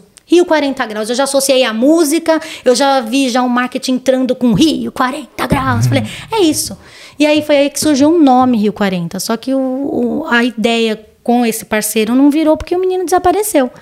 Aí ele voltou depois Até de um hoje tempo. tá esperando ele? Tô- é. Não, a gente voltou a conversar e eu Ah, falei tá. assim, então, como é que a gente vai fazer? Ele, não, eu tô, eu tô super busy, eu tô morrendo aqui, eu não consegui apresentar pro meu pai, meu pai quer ver a parte financeira melhor, porque ele não entendeu muito, não sei o quê. Eu preciso do negócio financeiro assim, assim, assim. Aí me pediu um monte de coisa assim para mandar pro pai dele. Falei, ó, mas a gente tem um prazo para poder passar isso para para imobiliária, né? E eu não posso esperar tanto. Aí ele, não, me passa que eu já vou falar com meu pai, eu te dou um retorno, que não sei o que, não sei o que lá. E eu peguei, fiz tudo que ele pediu do business plan, mandei para ele a parte financeira também, os custos, e mandei. Aí o que aconteceu? Nada do menino responder. Aí ele, que acredita muito mais em mim às vezes do que eu mesma, ele conseguiu um investidor na época, que era o chefe, ainda trabalhava com ele, um, ele era arquiteto lá. E ele conseguiu esse investidor, o cara entrou com a grana, e a gente entrou com a ideia, com o trabalho para fazer a coisa acontecer. Aí eu voltei, a- gente voltou a conversar com esse rapaz. Ele, não, eu vou ver com meu pai. Eu falei, olha, eu não tenho mais como esperar. É um projeto que eu não posso mais ficar esperando do seu pai. Já está lá, já, já aconteceu. Ele já existe. Agora eu vou criar logo, eu vou criar isso, vou criar aquilo. Vai acontecer. O que eu posso ver de repente no futuro, a gente vê de colocar você lá dentro como manager e eu- acabou que foi o mundo perfeito para você, porque você vai talvez conseguir o visto através do Rio 40. Só que como o nosso sócio na época ele era muito ligado a números, ele é muito esperto com a parte financeira, coisa que a gente não tinha experiência de nada. Tipo, eu vendi um prato no Rio 40 de picanha por 12 dólares e o custo daquele prato era 18. É o food cost, né? Era 18, sem contar coisa de funcionário e tudo mais. Eu, eu, tipo, eu, eu fui voluntária do Rio 40. Porque ninguém sabe, gente, eu fiz trabalho voluntário no, meu, no nosso business. E aí, a- o, esse rapaz não deu certo com ele, ele super entendeu e a gente abriu o Rio 40. E aí foi que o Rio 40 surgiu, através de um. Ah, e detalhe, quando, na época que fazia coxinha para Milner, teve uma denúncia. É, porque fazia coxinha em casa e levava. Teve uma denúncia, a escola na época tomou uma multa. É, tomou uma multa. E aí A foi multa aí que... não é de 100zinho, Não, 100 acho dólares, não. 10 mil, se não me engano, é. Hoje Tomou uma devia ser- multinha lá. A galera gosta de saber valores, Valor, né? 10 mil, era 10 mil. E aí foi, foi engraçado que foi por causa dessa multa que a moça quis parar. Putz. E não, nem foi só por causa minha. Tinha outras coisas irregulares lá que ela pegava de, de pessoas que faziam comida em casa. E aí, como teve a denúncia especificamente minha, era um business brasileiro que entregava, fazia comida ali, ela tomou essa multa e ela não quis mais. Esse é o, o lado ruim, né, da Austrália, porque aqui tudo funciona, né? Então, se você quer usar um jeitinho, né, brasileiro, você quer fazer uma coisa né, mais é, caseira, uma coisa menos profissional, uma coisa assim, não, não rola, né? Porque as multas são pesadíssimas, né? Você tem que seguir lá o estatuto, tem que- as regras, e se não seguir, é multa. E não é multa pequena, não, é uma multa bem, bem Mas alta. sabe, Edgar, eu conheço muitas mães, muitas amigas que trabalham ainda fazendo essa coisa em casa, né? É, eu incentivo, às vezes meus clientes chegam para cara, é mim. um trampo legal, Eu passo, cara. eu sei que é, é- é ilegal, eu devia né, até falar, não, eu tenho eu pago minhas licenças, mas não é assim que eu penso, porque eu comecei assim. Eu acho que de alguma forma a pessoa precisa começar. É lógico, é lógico. Então, é, é, Se meus clientes chegam lá. né? É, eu tenho coxinha, ah, não consigo te atender. Fala com fulano, fala com. Eu tenho uma lista lá que eu já mando, ó, essas quatro mães aqui, elas fazem, talvez elas te ajudem. Que eu acho que ah, isso pode talvez a, a mãe que faz isso vê uma demanda, vê como eu vi um caminho melhor para fazer as coisas sem medo, porque dava medo chegar ali. Eu lembro que eu estacionava o carro, eu ficava olhando assim para ver se ninguém via. Eu colocava dentro de caixa de papelão assim para entrar como se era Tô esperando um rapa Tô chegar. fazendo, tô fazendo um delivery de container.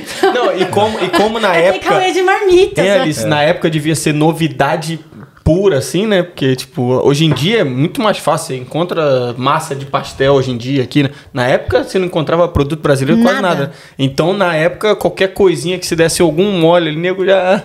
É. caraca, É. cara. Eu, eu, eu, cara, podem julgar, mas eu, eu acho isso aí um, um, um trampo, pô, mó legal, cara. Não, Eu pego, eu tenho muitos produtos. De, por exemplo, ah, uma mãe que está precisando e vende lá pão de mel, bala de coco. Eu sei da necessidade dela. Tá, vem aqui, vamos fazer, faz e a gente vai e vende. Eu, eu ajudo muita gente nesse sentido porque dá um clique na pessoa. Tem muitas ah, conhecidas minhas que já tiveram esse clique, já estão vendo para ter licença, perguntam para mim qual o caminho e eu não tenho vergonha de ensinar. Por que, que eu medo de ensinar? Acho que tem que realmente, ó, eu fiz isso, isso aqui, passo é, lê isso aqui, que isso aqui você vai entender como funciona. Que não é do dia para noite você tira uma licença. É bem, é bem A burocrático. gente conversou até isso com o Dedê, né? Ele falou, pô, do mesmo jeito que os kebabs aqui, né? Os kebabs se espalharam de uma maneira. Você imagina se futuramente. Eu, eu uso de exemplo, eu, eu, o Dedê usa o kebab, eu uso os restaurantes mexicanos. Eu, Sim, quando eu ve- me vejo daqui a cinco anos, né? Vejo o Rio 40 em cinco anos, eu visualizo isso. Esse caminho que a gente está trilhando é, do arroz e feijão. Agora, deixa eu te perguntar, essa questão aí que você tá falando de, de trilhar o caminho, há, sei lá, cinco anos atrás, você via como mais longo? Você, tá, você vê que tá aproximando isso com esse trabalho de es- espalhar a cultura? Sim, sim. sim. Você via- de Hoje repente você vejo via 10, agora você vê cinco, tá é, aproximando. nos eventos que a gente faz no marketing, por exemplo, 80, 70 a 80% do nosso público já não é mais brasileiro. Você quer, A gente- você quer falar um pouquinho sobre o marketing? Fala o quê? Ruim. Falar sobre o marketing. Ah, entendi. Você quer evento. falar algo ruim sobre o marketing? Eu falei, Tudo de ruim pra falar de mim. Não, não, falar sobre o marketing. O que, que, você, que, que é isso, pra galera entender? É, a, o market é lá em na praia do Scarborough aqui, tem uma empresa que organiza uma, um evento que chama Scarborough Market, com vários food trailers, tem é, trailer de comida, né? Tem. ah, É tipo uma feirinha, É uma assim, né? feirinha com joias, com gente fazendo tatuagem de rena. É uma feirinha. Comida de todos os E lugares comida do de todos os mundo. lugares do mundo. E o Rio 40 tá lá já, é o terceiro ano consecutivo. Ah, legal. É o nosso terceiro É. ano lá. Bombado. Graças a É, Deus. sempre tá cheio. E a gente tá sempre lá e a gente participa em todo, todos os eventos que são em Scarborough, a gente tá ali na escala, porque, né, é, É. mais perto Difícil eu da pegar uma, uma quinta-feira de folga, mas sempre que a gente pega, a gente vai lá. Porque eu adoro um açaizinho, né? Uma, uma gente. É, no, garrafa, no de verão a gente um- faz de quinta. No inverno tá sendo todo sábado. Ah, Ah, sábado, É. entendi. no inverno. Porque na quinta-feira seria um pouco. É, de quando não vira iria, pro né? inverno, agora vai virar pro inverno, a, pro, verão, verão, verão. Aí a gente faz toda a quinta. Aí eu venho com açaí, eu venho com tudo. Bom demais. É. Bom, é, eu lembro até hoje da sua mensagem, porque você me chamou, né, pra estreia, né, pra tocar no seu, Foi. na sua inauguração. Eu lembro ela falando, ah, Edgar, você quer tocar lá e tal, você quer... Hã? A gente foi, a gente morava lá. É. Do lado. Gente, É, aquela, aquela mas- estreia foi catastrófica. Por quê? Não foi nada, lotou. Ah, porque faltou Não, comida, né? gente, olha só. Uma coisa é você ir lá com suas panelinhas de pressão, né? Cozinhar. Outra coisa é você gerenciar um restaurante. Outra coisa, é, os amigos, meus amigos falam, não, abre um restaurante. Amo meus amigos, mas não é o tipo de conselho que você tem que dar.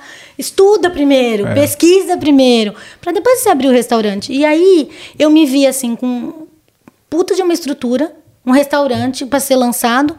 E eu não tinha noção do que fazer, eu não sabia nem cozinhar direito, eu só sabia fazer a coxinha feijoada. Caraca, que não era feijoada, era feijão preto, porque era feijão preto com linguiça. Hum, Era Se só. o conselho fosse bom, a gente vendia. né? é, E aí, é no dia da abertura, eu lembro que a gente. Eu descobri que a mandioca tinha que ser cozida antes de ser frita, para fazer a mandioca frita. Tinha que ser cozida. Eu achei que só, era só cortar Fritar. e fritar. E, tipo, foi insano. Eu tinha nove funcionários. O nosso, nosso caixa, assim, o nosso budget do que tinha no caixa da empresa não tinha condições de pagar aquele, aquela quantidade de funcionário por hum, três meses no máximo. Era tudo assim. Eu tinha uma responsável por cortar a calabresa, o outro para fazer o docinho de manhã, o outro abria a geladeira, te entregava um repolho. era assim, era Outra uma pra coisa. cortar laranja. Outra para cortar laranja, a outra para fazer suco. era muito assim, era- foi muito. Eu, eu, eu Ah, mas foi bombado, é, pô. foi, Foi bom- bombado. foi bombado, mas foi vergonhoso, porque eu não conseguia atender ninguém. No final. Eu tinha, tipo, 50 pratos pra fazer de uma feijoada que tava queimada, porque eu... A gente comprou. que Ele, ele fala, vai comprar alguma coisa? Compra uma coisa boa, porque dura. Porque pra cozinha, você não pode vir com coisa do Kmart. E o que, que eu fiz? Comprou Marte? Tudo Kmart. É mesmo? Tudo Kmart. Eu queimei tudo. Eu queimei tudo. É. Panela de pressão, eu tinha umas quatro panelas pequenininhas. Então eu fazia as pressãozinhas e jogava pra grandona. Fazia as pressões e jogava pra grandona. E assim ia fazer coisa. Era catastrófico. Assim, era uma, frita, duas, uma fritadeirinha do Kmart pra batata frita e todos os pratos tinham batata. Caraca. Aí eu coloquei pastel. O tacho do pastel era desse tamanho. E aí a boca do fogão era, era quatro bocas, ocupava todas as bocas. Aí a, a grill queimou, não funcionou. Não queimou. Não- a gente não soube ligar, na realidade, estava funcionando. E aí não tinha onde fazer a, a, a, a, a carne da, do PF de picanha. Eita. Aí comprou uma frigideira, teve que fazer embaixo do, do tacho ali na frigideira. Então tinha uma pessoa fazendo a- a Caramba, carne, é. a outra esquentando ali toda torta, a feijoada atrás. E aonde que você faz a couve? Onde você frita a calabresa? Gente, era uma vergonha. Cara, Aí os meus amigos do pastel, que o Sampas Pastel é pioneiro de pastel aqui na Austrália. Eles, inclusive, fornecem a massa pra gente até hoje e eles fazem, é, eles ensinaram a gente a fazer o pastel do jeito certo, assim, tudo bonitinho. Tão lá com o Dedê agora também, né? Então, Parece, estão no né? Dedê, são pessoas maravilhosas. Eles viram aquele desastre, eles me avisaram, eles falaram assim, você tem que montar pastel antes. Hum. Você não vai montar na hora. Eu não, eu quero fazer igual no Brasil, ter lá os potinhos de tudo e montar carne, quer um pouquinho de azeitoninha? Será, será? É. Quer que eu ponha aqui uma salsinha? Você queria fazer bem aquele estilo de mãe, assim, né? Mãe, mãe, mas Fazer não funciona, não funciona igual mãe, não tem como. cozinha industrial é outra Não, pegada. né? Não, e aí deu ruim porque quando chegou o Health Department lá, oi linda! quando chegou o Health Department lá, eles falaram assim: isso aqui não pode ficar aqui em cima, porque tinha que estar dentro da geladeira. Eu, e agora? Né? Deu- deu- Foi, foi catastrófico.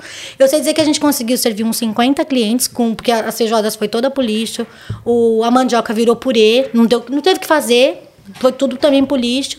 Aí tinha uma, uma reserva de feijoada lá que sobrou.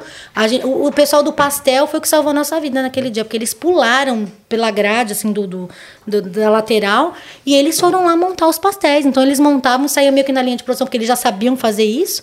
E ficou lá dois fritando pastel, só que dava para servir. Caraca, eu não tinha noção nenhuma que isso tinha acontecido. E não foi. Nos E esse- essa vez aí, pra, pra galera ter uma noção, essa vez acho que foi uma das primeiras, se não a primeira vez que Primeira rolou pastel mesmo.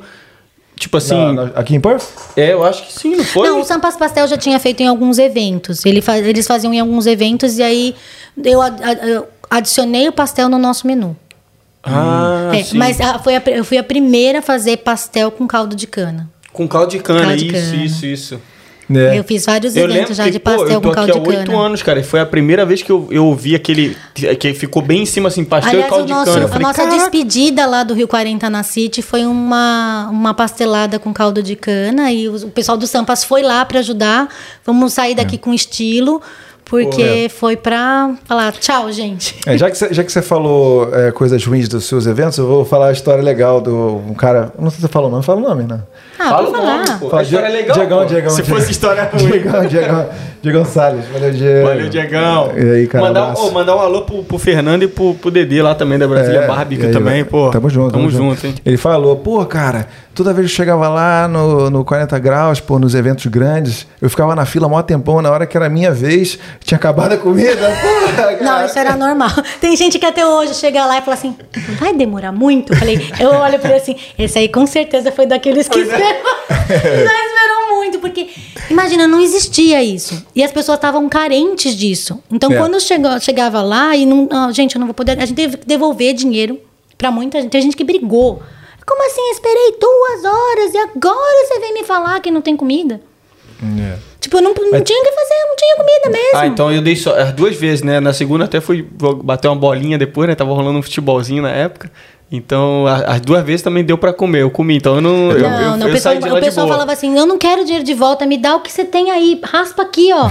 Dá um Sério, brigadeiro aí. gente, Dá um brigadeiro. sério, sério. Era assim, foi por, por muito tempo, pelos nossos primeiros três meses. Aí a gente foi acertando, alinhando, aprendendo, aí fui criando É. coisas novas, mas não dava conta. Eu tive que parar daquela abertura catastrófica uma semana para aprender o que eu tinha que fazer, porque eu não sabia, eu mesma não sabia. É. Eu fiz um menu de coisas assim, só de coisas que eu gostava. Foi muito engraçado. Tudo, eu gostava de tapioca, ah, eu não gosto de queijo, então eu vou fazer tapioca de carne seca. A galera que gosta. A, par- a parte estrutural de como fazer para fazer dentro da cozinha aquela tapioca acontecia, aquele pastel no simultâneo, simultâneo com a batatinha na, na, na- na coxinha, sabe? Com uma fritadeira do queimar. Não, É impossível. Tipo, aí eu falei, não, gosto de PF de picanha, que eu sinto saudade. Parmejana só de chicken, de carne eu não gosto não. Foi assim que eu decidi. Mó egoísta. Foi. Vou pôr meu, meu. Vou colocar ah, mandioca frita, esse eu gosto. E foi assim: ah, pastel. Aí eu escolhi os sabores. Ai, não gosto de queijo. Aí eu via lá, ah, eu acho que eu vou colocar aqui um frango com. Vou fazer um catupiry. E como você arruma tempo pra fazer tudo isso? Sabe? Tipo, mas aconteceu. E foi acontecendo do jeito que eu queria. Mas esse é o conselho que, que as pessoas é, dão pra gente que quer empreender, né? Tipo, não espera muito. Vai, né? Se joga, bota a cara a tapa e aí você vai aprendendo e tal. E aí, você eu, fez eu isso, então aconselho agora... Uhum. diferente. Com tudo que eu passei, eu aconselho você primeiro planejar. Acho muito importante. Aprender. Buscar, por exemplo, teve aqui, antes de mim, teve a SEMA. Ela abriu um restaurante em Scarborough na época, muitos anos atrás, e deu ruim. Ela passou por isso. Se eu tivesse conversado com a SEMA naquela época, a minha visão de abertura de um business aqui seria totalmente diferente. Eu teria aberto, porque eu sempre quis. Mas teria sido com mais cautela, entendendo mais É, mas processo. acredito, mas eu se joga, eu se joga. se você não. É, exatamente. Se eu joga. acredito que você eu não tivesse uma jogado. casa, né? Porque eu perdi tudo. É. a Ah. gente faliu, Mas- então. mas depois- Faliu não, porque acho que falia quando você fecha a porta e nunca mais toca no assunto e recomeça em outra área. A gente teve três tropeços, né, amor? três Ah, tropecinhos. Mas a experiência que você tem agora não, É. não, não tem É, preço. mas é né? legal você pegar o feedback da galera assim e Muito transformar isso num. pro- levar aí pro lado positivo, né? É, Não olha- ficar, ah, a galera tá reclamando, teve esse problema, que nem você falou essa vez aí que foi um pouco traumática essa questão de teve gente que não gostou, teve gente que gostou também, né? É, ó, vocês É, viram A gente um- teve a experiência. Vocês enxergaram Não, é na- claro que tava não cheio, e- mas você também tem que levar em consideração, cara. Tá trazendo um negócio que nem pastel e caldo de cana, que você anuncia, você fala pra galera do Brasil, que a comunidade brasileira que não é pequena, cara. A gente. galera acha que é pequenininha, mas se você pegar uma loja e botar a galera toda num dia lá, o negócio fica insano, cara. Sana, a gente não tinha condições de atender tanta gente ali quando fazia evento. Era uma coisa muito surreal, né? O Edgar, ele esteve presente ali cantando em vários. A gente, a gente lançou em de vários jeitos, né? Só tinha o Edgar, o Márcio e o Lucas na época. O Márcio não dava pra pagar porque ele era muito caro. Porque imagina, eu vendi um prato de 12 dólares. então eu tinha que pagar nove funcionários, o cachê do músico Quanto pastel tinha que vender? né? E era voluntária. Então, tipo, eu não, não conseguia pagar, né? Voluntário. O, o Márcio eu conseguia pagar quando eu não conseguia patrocínio, que tinha gente que ajudava. Ah, eu vou ajudar você. As agências apareciam com, com um patrocínio, a gente até fazia, às vezes, com o Márcio. Mas o Edgar, ele fazia. é, Era com samba, foi sertanejo, foi MPB, com tudo. Uma vez eu coloquei lá um microfone pra fazer um. é, vem aqui e apresente-se. Aí eu chamei o Edgar pra fazer O Edgar fazia tudo. Ligava, o Edgar me ajuda. É, dava uma forcinha, né? É, de gol naquela época Mas- tava on fire, On né? fire, on fire.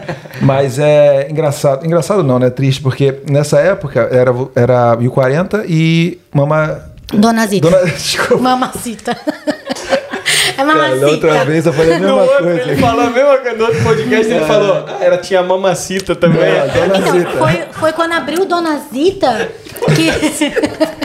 Dona Zita que deu zica. Ah, é? É. Porque ficou Porque aí o que aconteceu? Como eu fazia. Eu tinha um menu que era 100% para a comunidade brasileira. Sim. E aí a brasileirada foi, a novidade, tava mais perto lá da City, mais perto das escolas, foi todo mundo. Uhum. E aí, tipo, eu lembro que quando eles abriram, ninguém. Falei, gente, o que aconteceu? Foi aí que, eu aprendi, que a gente aprendeu, vamos, vamos se virar, vamos tentar atender aqui o público local. E a gente adicionou uma batatinha na, na, na coxinha. É, fez uns sanduíches de, de carne, de, de picanha, fez umas coisas assim mais óbvias, porque feijão com arroz eh, não é uma coisa que é normal deles comerem. Eu lembro. E a gente conseguiu fazer isso acontecer. E foi graças a, a ela que a gente conseguiu aprender outras coisas para poder fazer o negócio virar. E foi aí que surgiram as marmitas, que até hoje é carro-chefe.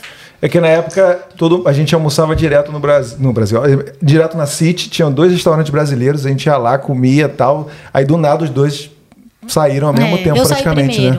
Eu saí Pô, primeiro. Quer falar um pouquinho por quê? O que aconteceu? É. Bom, primeiramente os custos, né? Você Na- tava no lugar prime, né? Ô, no Alice, lugar mais também, se não for problema pra você, a galera, a gente já recebeu várias mensagens da galera falando assim: ah, vocês comentam sobre tal coisa, mas a gente gostaria de saber se vocês pudessem falar valores, assim. Claro que tem Ah, coisa que pode. você não. Sim. A galera gosta de comparar, eu acho, né? Questão de mercado, Sim, tudo, sim. né? Não sei. A gente, lá, aquele restaurante, aquele, aquele spot, ele, aquele ponto, né, comercial, era 8 mil dólares por mês. Putz. E Caraca. tipo assim, depois que a gente foi aprender isso, que a gente pegou muitos financial advisors, pessoas profissionais da área para ensinar a parte de cálculo, pra, porque eu não sabia. Wesley, Wesley? Não. Wesley ajudou, Queremos não, não, Wesley, o Wesley ajudava, ele fazia as entregas pra gente na época. Ah, é? Caramba. O Wesley, ele salvava as minhas. O Wesley é meu amigo, pessoal, querido, assim. Porra, eu amo o fam- Da família caramba, mesmo. gente Ele boa. é, ele, nossa, ama meus filhos, ele é amigo pessoal. Aquele que tá lá nas festas de aniversário é o Wesley. E na época ele ainda não tava nessa parte financeira, a gente trabalhou junto na agência.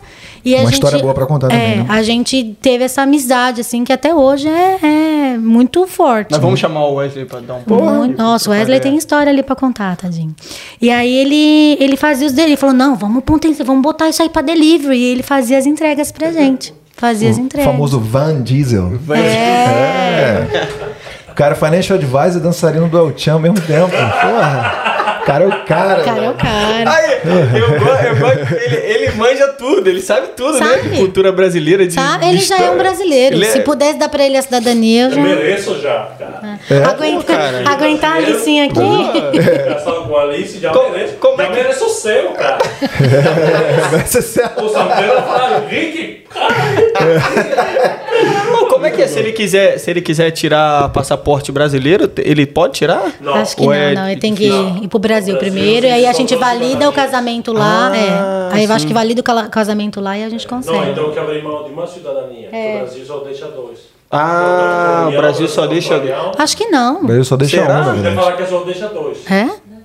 Eu achei que no Brasil podia ter três, cara. Não, deixa dois. Ah, Pra- sim. na minha, eu acho que é só uma, mas enfim. Será? Não, não, não, não, não. não. Pesquisa Não, aí, pode pesquisa aí. duas sim. Pode duas? Pode duas. É. Já Pode pesquisei, né? Já deu uma É, que tá comigo só pela cidadania brasileira. Certeza, certeza. Casou comigo pela cidadania. É porque, mano, tem, tem muita gente lá que tira o europeu, português ou italiano e, Sim. e É. consegue, então, duas no mínimo, certeza. Nem Ele certeza, falou que é é. duas, é. Isso. Bom, então- Comenta, bota nos comentários. Bota É, nos bota- comentários. A galera ajuda aí. Pode ou não pode ter duas Que que- cidadanias no que que você Brasil? ia- Então, aí a gente tava falando dos custos lá, né? Isso, então era isso. assim, era tava tudo muito errado. E aí a gente pedia para as pessoas ajudarem, a gente que nem o Caraca, oito pau por mês, mano. Ah, mas tem que explicar onde é que era. Onde era é no que- era no centro, centro, era o lugar mais bombado de Já Perth. É o lugar mais bombado de Perth, o lugar onde todos os comércios, todos Mas o os nosso prédios ponto estão. ali não era tão bom quanto o ponto do Dona Zita, porque a gente tava meio que distante do- da estação ele- de a- trem. de- eu acho que o deles é mais caro ainda, né? É, acho que era um, 10 mil po- um pouquinho mais. 10 mil é. Mas lá eles podiam fazer de segunda a segunda, domingo a domingo, né? Você não? Todos os dias. Não, o meu era só de segunda a sexta, então eu tinha isso? que fazer o negócio virar em quatro horas de serviço. Sim, sim, Era sim, impossível, sim, gente. sim, eu eu não, É, não tive sim, opção. sim. É verdade, porque ali o final de semana Não, era, era todo eu mundo consegui, ou não? eu consegui pouca- uma licença especial para abrir aos sábados, que só só a gente que abria. Aí no- quando o pessoal, o Nandos, que era do lado, um rapaz lá da salada viu que, nossa, bombava de brasileiro, eles começaram a abrir também, mas não era para eles o público, vinha brasileiro pra gente. E aí foi quando eu comecei com os eventos, quando nós começamos com os eventos. Caraca, eu morava do lado ali, cara. Nossa, a gente a Rafa. eu e a Por que será que eles direto. sábado e domingo não deixavam? Porque Acho que era- porque não tinha demanda. tinha ali demanda. era a- a- o pessoal de empresa, né? Eu tava É. bem na, na área central ali do- das empresas ali da, Ah, entendi. da George Entendi. Terrace. Então não, não tinha condições. A gente sentou.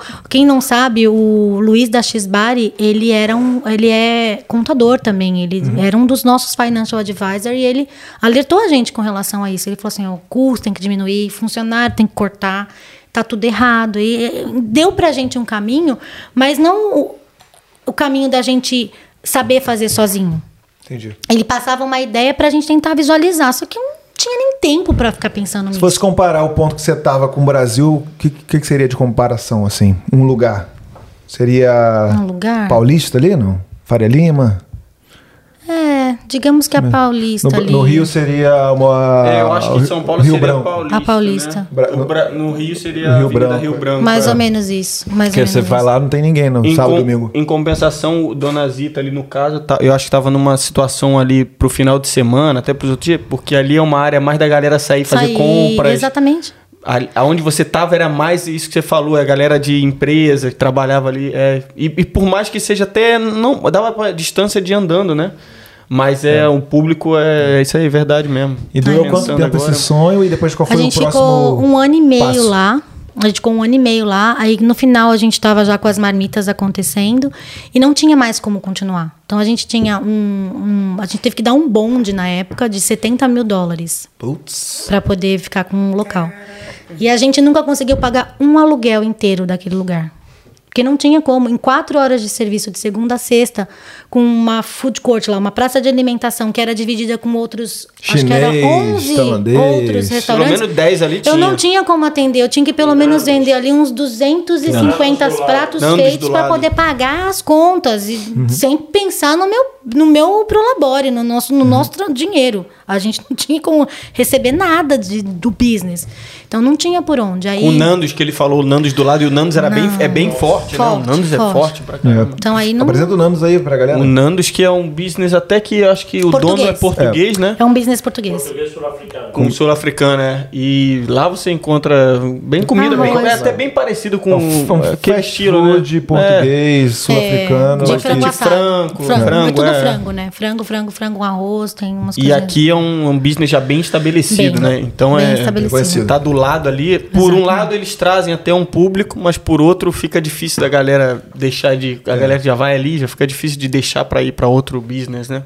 Sim. Aí voltando no assunto, É. Sim. é, a gente não tinha mais o que fazer, não tinha mais o que. Não, não existia. Injetar capital, não ia ter como. Aí, Esses 70 mil que você falou era tipo um bonde pra. um bonde. Sabe quando você continuar entra numa contrato? casa? Contra- Não, quando você entra numa casa, você não dá um bonde Sim, de sim, sim, depósito? sim, sim, Era sim. um depósito. Cheque Pra calção. É um continuar o- contrato pra- como. pra existir o Ah, Pra contrato. existir o contrato. Ah, sim, É, sim. uma garantia, para chama bank guarantee Caraca. aqui. Você tem que colocar isso em dinheiro vivo ali e aquilo fica numa conta é, que chama bank guarantee, né? É o calção, né, que a gente fica o fala no calção. Brasil, Eles não né? mexem nesse dinheiro até o final do contrato. Como a gente não conseguiu cumprir nenhum mês, a gente conseguiu na época. Eu fui buscar vários financial advisors aqui.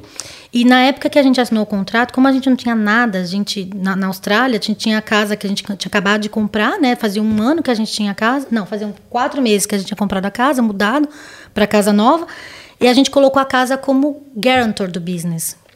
Então, quer dizer, tudo que eu pagava da casa do meu mor do nosso mortgage, aquela parte paga estava como guarantor do business. Então, se eu desistisse do contrato, a casa já era.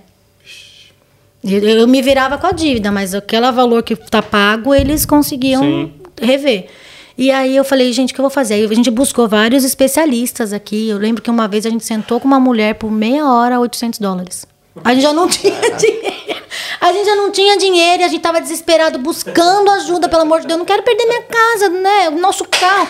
A gente não conseguia pagar nada, nada, nada. Chegou no ponto assim do, do cara ir buscar, aprender o carro na porta de casa. Três vezes. Três vezes. Foi assim, e com criança recém-nascida, tendo que pagar creche, porque não tinha outra opção, não tinha família aqui para cuidar de filho. E aí a gente buscou essa financial, dois financial advisors, um do governo e essa paga. E ela falou: Cara, aqui na Austrália é muito simples. Existe uma coisa chamada bankruptcy, que é o processo de falência. Você simplesmente assina uns papéis e todos os seus credores vão ficar para fila. E acabou, morreu tudo. Você só pode ganhar até, não lembro quanto que é por ano. tem um valor X por ano. Esse valor X por ano que você ganha, vou chutar aqui, tá? Não, não, é, não deve ser isso, mas até, até 70 mil, por exemplo, por ano você ganha e ninguém pode tocar num dólar teu. Porque é o teu income para você viver, o seu salário para você viver.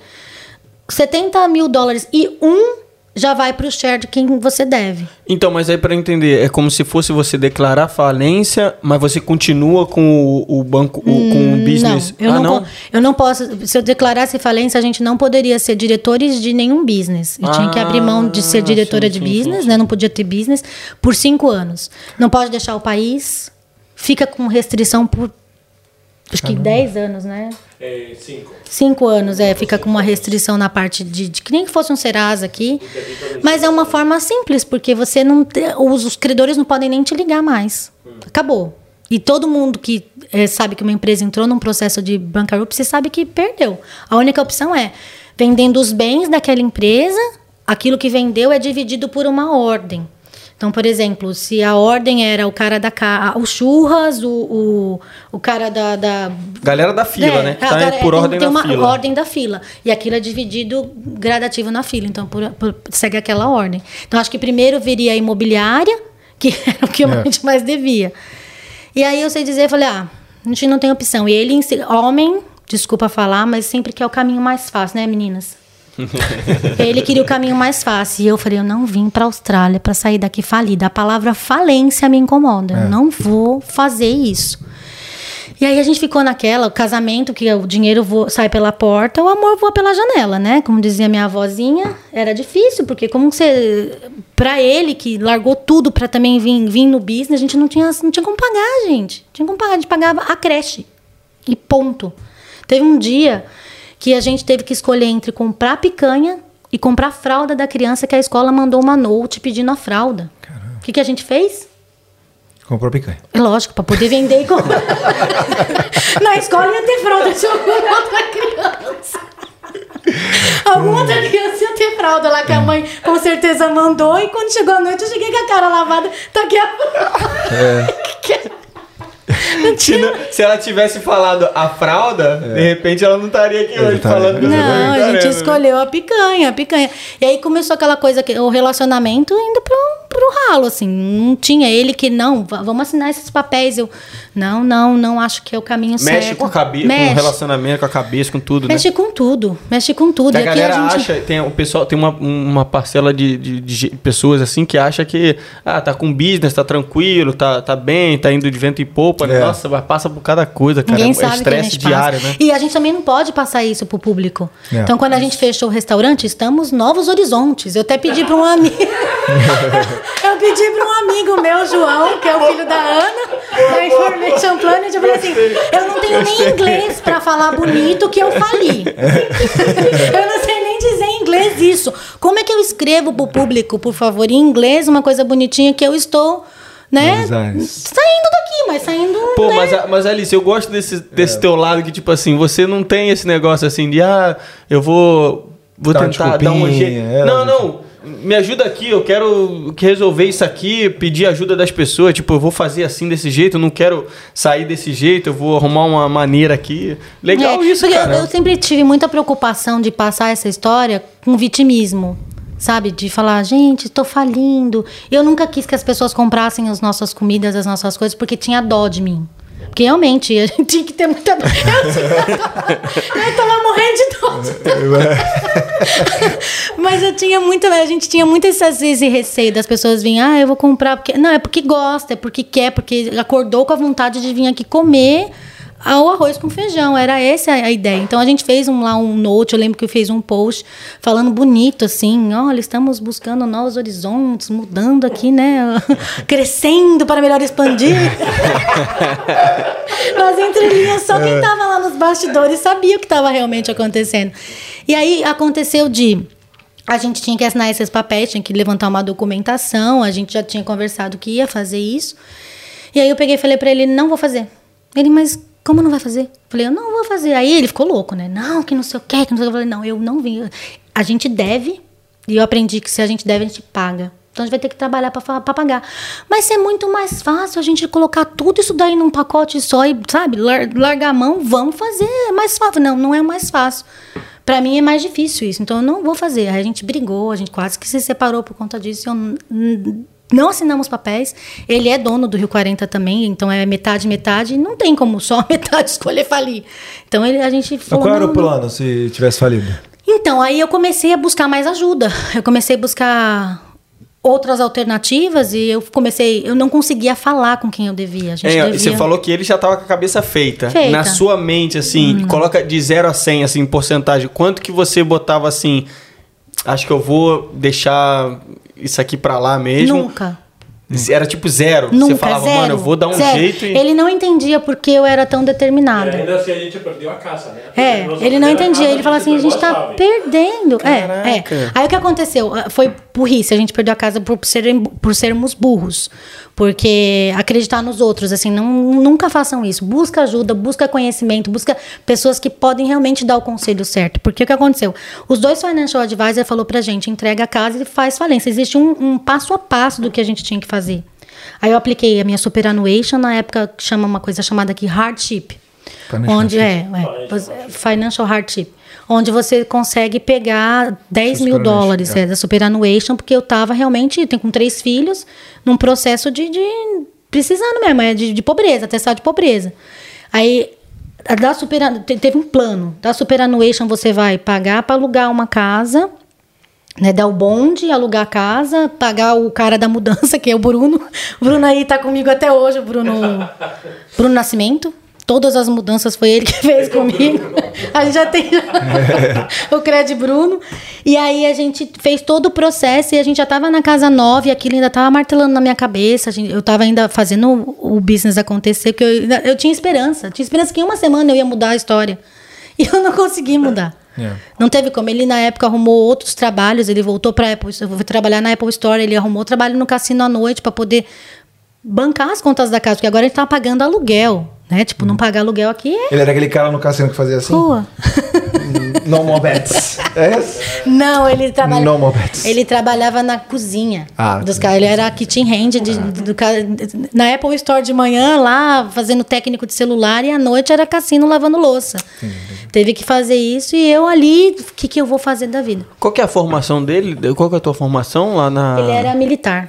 Ah, era militar? Ele era militar. Caraca, É o legal. poste do cara aí, ó. Cara, pô. Ele era militar. Ah, legal, cara. Legal. Ele era legal. militar.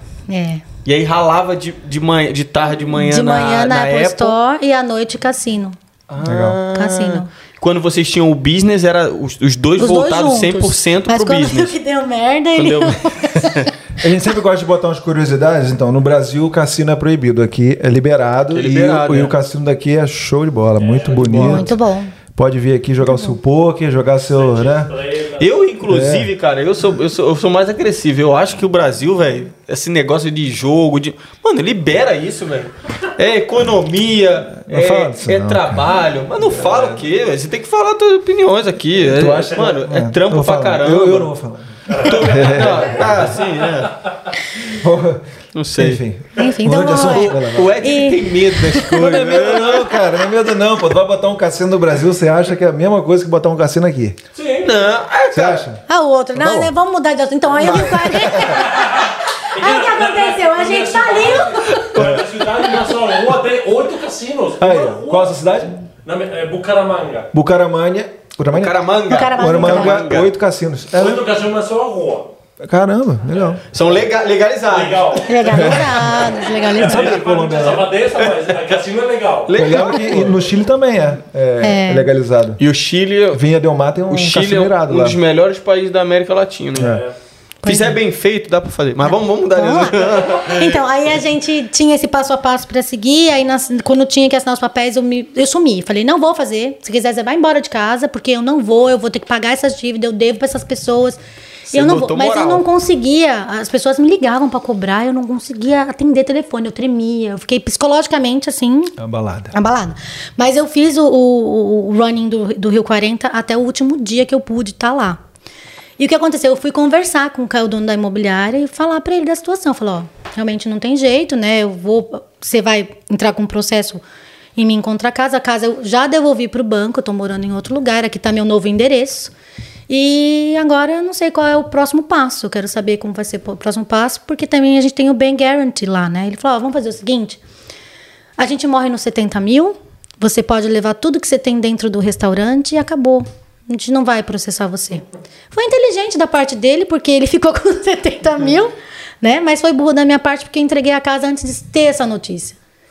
Então, se a gente não tivesse devolvido a casa para o banco, isso a gente estaria com a casa até hoje. É que lá, essa casa, a gente comprou a casa em Ellenbrook. A gente nunca sentiu como se fosse a nossa casa. Não é falta de gratidão nem nada, a gente era grato por ter essa oportunidade, mas não, não, não tinha aquela vibe de nosso lar, de, sabe, a gente é feliz aqui. Porque foi uma fase tão difícil que, nossa, chegar em casa e lembrar de tudo aquilo era, era um clima A difícil casa, tipo, que tinha uma energia, uma assim, energia né? da- que a gente acho que mesmo colocou ali, sabe? Então Sim. a gente não sei. Quando a gente saiu daquela casa, parece que as portas se abriram pra gente, sabe? É uma coisa meio que. meio louca assim da gente, pode até ser, mas. E é uma área legal, né, É cara? uma área bem legal, é lindo lá. Já é fui lindo umas lá. duas Meus vezes filhos, pra lá, bem legal, Meus filhos cara. amavam e a gente nunca foi feliz ali. Aí o que aconteceu? A gente já tava morando nessa casa nova, ele deu essa oportunidade da gente sair com tudo. Falei, ah, já que vai sair com tudo, eu vou levar tudo mesmo. Aí eu chamei gente, tiram até o exaustor da parede, assim. As Literalmente. Tirei, falei, não, isso aqui dá pra, dá pra vender. Literalmente, é isso mesmo, tirou tudo. Dá pra vender esse alumínio aqui. louça. Achando que era Brasil. Cara. Chegava, Até a grama do. do, do, ah, as tomatinhas da parede, tudo, tudo que eu pude. ah, ah, tudo, tudo que a gente pôde tirar era meu, né? Tiramos de lá. Aí colocamos tudo dentro do caminhão do Bruno. Tinha coisa que não dava pra. pa- Tive que passar pelo balcão, assim, uma coisa louca.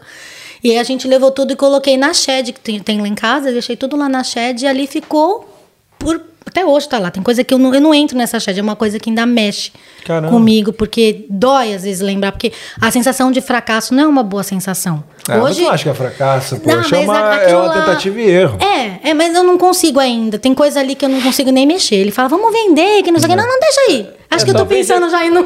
Talvez é, É, coisa do tempo, né? Talvez Do você tempo. futuramente você vai entrar lá e você vai falar, caraca, eu passei isso e eu, eu venci, É. entendeu? É, tem coisa que eu já botei em uso, mas os grandes equipamentos, mas tem coisa que não. Enfim, aí a gente entregou, né? é, pegou, saiu do restaurante e tal, e eu passei uma semana assim, sem saber o que fazer da vida. Eu falei, o que que eu vou fazer da vida? Não sabia. E os clientes começaram a ligar. Não, mas você não vai fazer marmita, que não sei o que, não sei o que lá. Eu falei, ah, amor, então eu vou fazer o seguinte, eu vou tentar uma licença de E um a, e a lugar. galera que, que fornecia as coisas também, eu Devia acredito pra todo que... mundo. Ah, e a galera ficava em cima também, né? Então, ahn, na época, a gente devia pro churras. Devia pro churras. Sim, eu devia- ele não sabe pra quem eu devia, mas eu devia. A gente devia pro churras, mas não era grande coisa, mas também foi. Eu fui, eu fui ligando pros credores e fazendo parcelamento. Ah, sim, que aí sim, nessa, sim. nessa nessa fase do business ele meio que ele saiu porque ele teve que trazer dinheiro para dentro de casa e eu tive que pensar o que, que eu ia fazer já que a decisão foi minha em ficar com o rojão na mão eu tinha que resolver e foi isso que eu fiz eu comecei a buscar os credores a parcelar a ver dentro da necessidade ali do que a gente estava fazendo Fazer que acordo, dá né, acordos teve gente que tipo não não tenho o que fazer agora não dá só que não posso, desculpa, mas eu- ou é isso aí, eu vou pra falência. Então eu vou tentar pagar, mas não posso agora. E a gente foi pagando aos poucos. É, comecei, aí voltei uma semana depois, eu voltei a fazer, falei, eu vou fazer marmita umas duas vezes só. Até eu pensar no que eu vou fazer da vida, porque a ideia era talvez buscar um trabalho, alguma coisa, estudar, fazer um curso de chefe, alguma coisa eu ia fazer. Mas aquilo ainda me pulsava, sabe? Não, é ali. Aí voltei a fazer marmita, a gente alugou uma cozinha, a licença saiu em dois dias, porque como já tinha toda a experiência, todos os cursos que precisava nessa época, eu já tava, já tinha aprendido a fazer muita coisa já. Aí liberaram a nossa licença, a gente fez, começou a fazer as marmitas e não parou mais, assim, foi com as marmitas que a gente começou a impulsionar outras ideias, a gente abriu outros dois business que também não deram certo, não faliu, foi, foi erro mesmo de, de um foi um erro amador de licença, porque já estava. Me deram a licença, estava tudo certo. Era uma pastelaria e dogueria na, em Osborne Park, que a gente tinha uma parte de dining, as pessoas sentavam para comer. Aí fizeram abaixo assinado na região e vieram pra gente e falaram assim: ó, você não pode ter a licença de para dining, só vai poder ser para takeaway, porque fizeram um abaixo assinado. E você, como é zona industrial, não pode receber ninguém para comer aqui, porque tem um café aqui do lado e afeta eles. E eu só fazia lá de sexta, sábado e domingo. Não era durante a semana, porque era só sexta, sábado e domingo. Aí eu peguei e falei, bom, o que, que eu vou fazer? Tô com toda a estrutura aqui. A gente usou uma parte das coisas que tinha, construiu umas coisinhas bonitinhas lá, de madeira e tal. Falei, vou arrumar outro lugar. A gente, na mesma semana, arrumou um outro lugar e foi. E assinou um contrato de locação com o senhor. Aí tinha lá o valor do aluguel, o valor dos outgoings que a gente paga aqui, né? Que é. Quando você tem um business, você paga. Outgoings é como a luz, água, gás, telefone, uh, internet, tudo que está ali embutido de custo que o, o dono paga é repassado para você. Então a gente fez um contrato com tudo bonitinho e começamos a fazer lá em Subiaco. Acho que você conheceu, né, Edgar, lá em Subiaco? Não, eu tava esperando você falar em North Puff. É, é. Esse depois, é né? Subiaco, North Perth, é. Não, é West Perth. É, West Puff, West Perth. perto É da perto de capa. Subiaco. É, perto da é, é ali. É. Aí Legal, ali. que eu morava ali- lá em Exmouth, aí eu fui, é, voltei pra cá só de férias, aí queria comer uma comida brasileira, fui lá. É. Tava Aí lá lotado. levei, levei o Luke. Foi, Levei o Doc- lembra? foi, foi. O Luke era no cachorrinho, era um filhotinho, e ela- ele foi lá, o pessoal ficou... "Ah, Ai, que lindinho, é. Lotado, Lotado, fila lá, ali vivia cheio. enorme. Ali a gente já tinha aprendido a atender os clientes com mais rapidez. Muita coisa já tinha passado. Jimmy, o Demolidor, tava lá. O Jimmy foi lá, eu fiz parceria com o Jimmy em algumas situações para trazer outros tipos de comida, de fazer evento temático, tipo comidas do, de Minas, comidas de, de, de- da Bahia, e assim a coisa acontecia. Sempre com música aos fins de semana. E aí a gente assinou o contrato, bonitinho, tudo lindo, maravilhoso. Era, era uma joint venture, né? A de manhã É. era uma. É, de manhã era um uma- business. era não, café, No dia de semana era um café, business e é. no fim de semana era você, né? Era eu, isso. E pra mim ele era o landlord, ele era o dono. Fiz um contrato com ele, então tava tudo certo. Aí um belo dia a gente tinha um evento do Brose, que era não ia, não ia gan- ganhar nada, eles só iam usar a estrutura para angariar fundo pro Brose. Eu tinha dois eventos no domingo de aniversário que já tinham pago com antecedência. Cheguei lá para trabalhar com o meu carro cheio de comida para começar já a cozinhar numa quinta-feira, lacrado. Tudo que é meu confiscado Em West Puff? no West Perth. Meu Deus, eu não sabia dessa, não.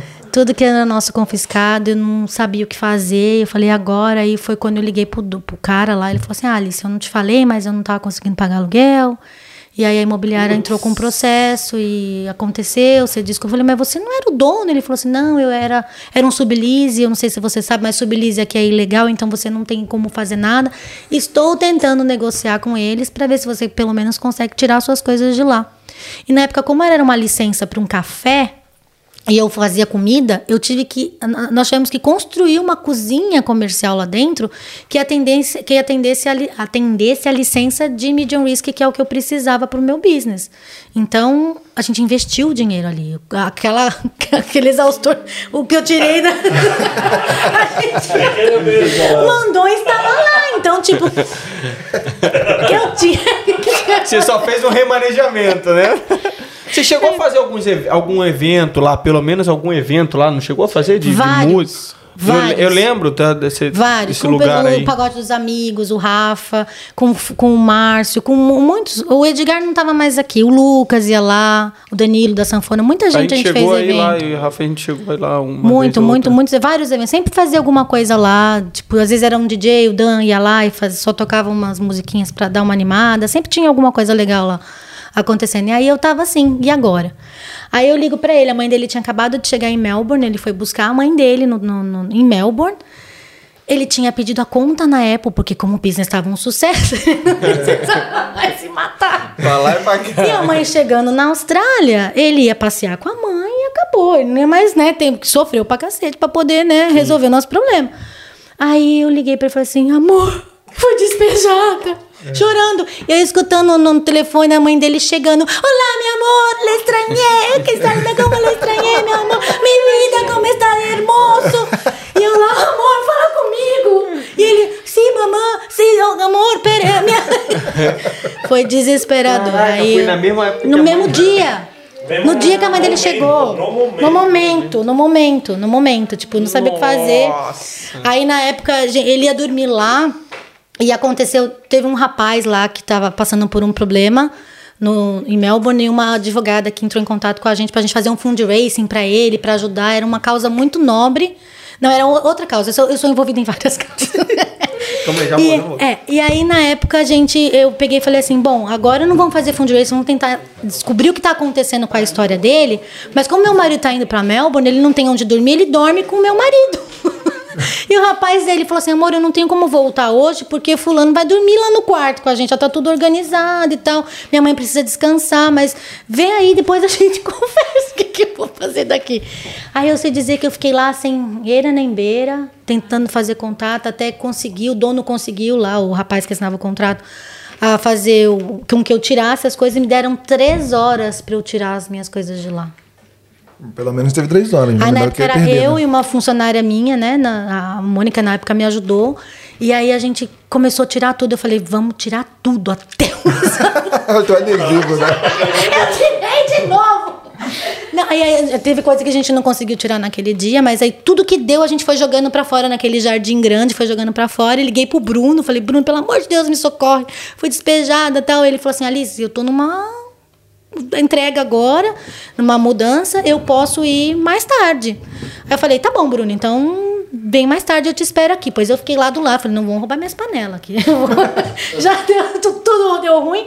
Fiquei lá sentada esperando o Bruno até umas sete da noite chegar. Coloquei tudo dentro da- do caminhãozinho e fomos lá para casa. Voltou uma parte para shed, outra parte para garagem. Falei, não, agora. Aí foi quando eu pensei realmente em desistir. Ali eu não entrei em depressão, eu fiquei meio chateada mesmo. Falei, gente, parece que não é pra ser, né? Talvez eu tô, estou, estou insistindo numa coisa que não é.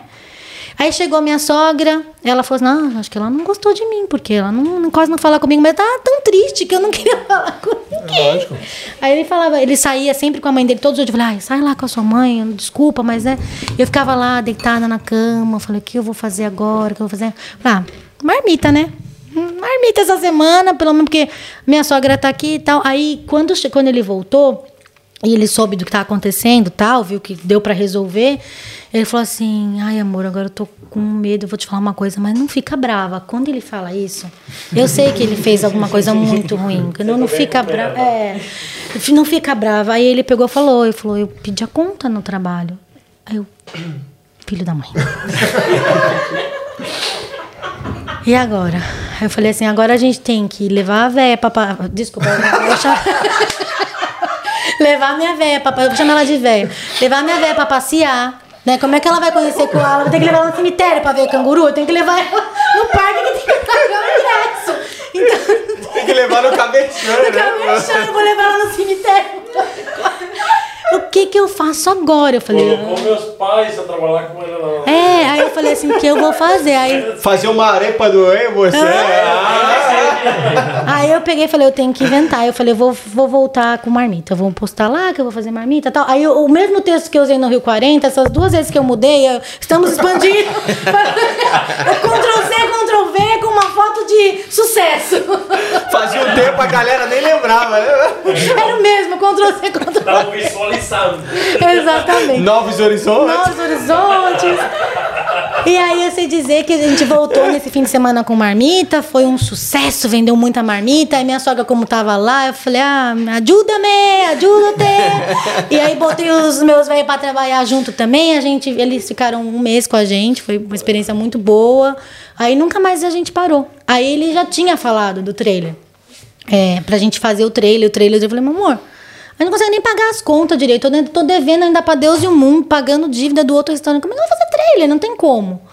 E aí surgiu, aí, não, vamos fazer, vamos fazer, vamos fazer. A gente apareceu um dinheiro milagroso aí, a gente, ele pegou, foi atrás, a gente buscou na internet. Fala, fala que a gente foi no A-Class e que aconteceu quando deram no preço do. Ah, sim, a gente foi num, a gente foi num lugar aqui, ah, onde o Churras fez o trailer dele, né? Um lugar muito conceituado, o melhor, é o top 10 na Austrália aqui. A gente foi lá e quando eles deram É o um preço evento, do, um evento? não, é um- um- uma empresa que faz que faz o food trailer, que desenha, Ah, que sim, sim, sim, sim, como sim. fala? É, constrói. Que constrói trailer de comida, trailer, caminhão. Aí a gente foi lá, falei, não, vamos ter um food trailer então, né? Mas tinha um dólar no bolso que tinha era pra pagar, levar a sogra pra passear.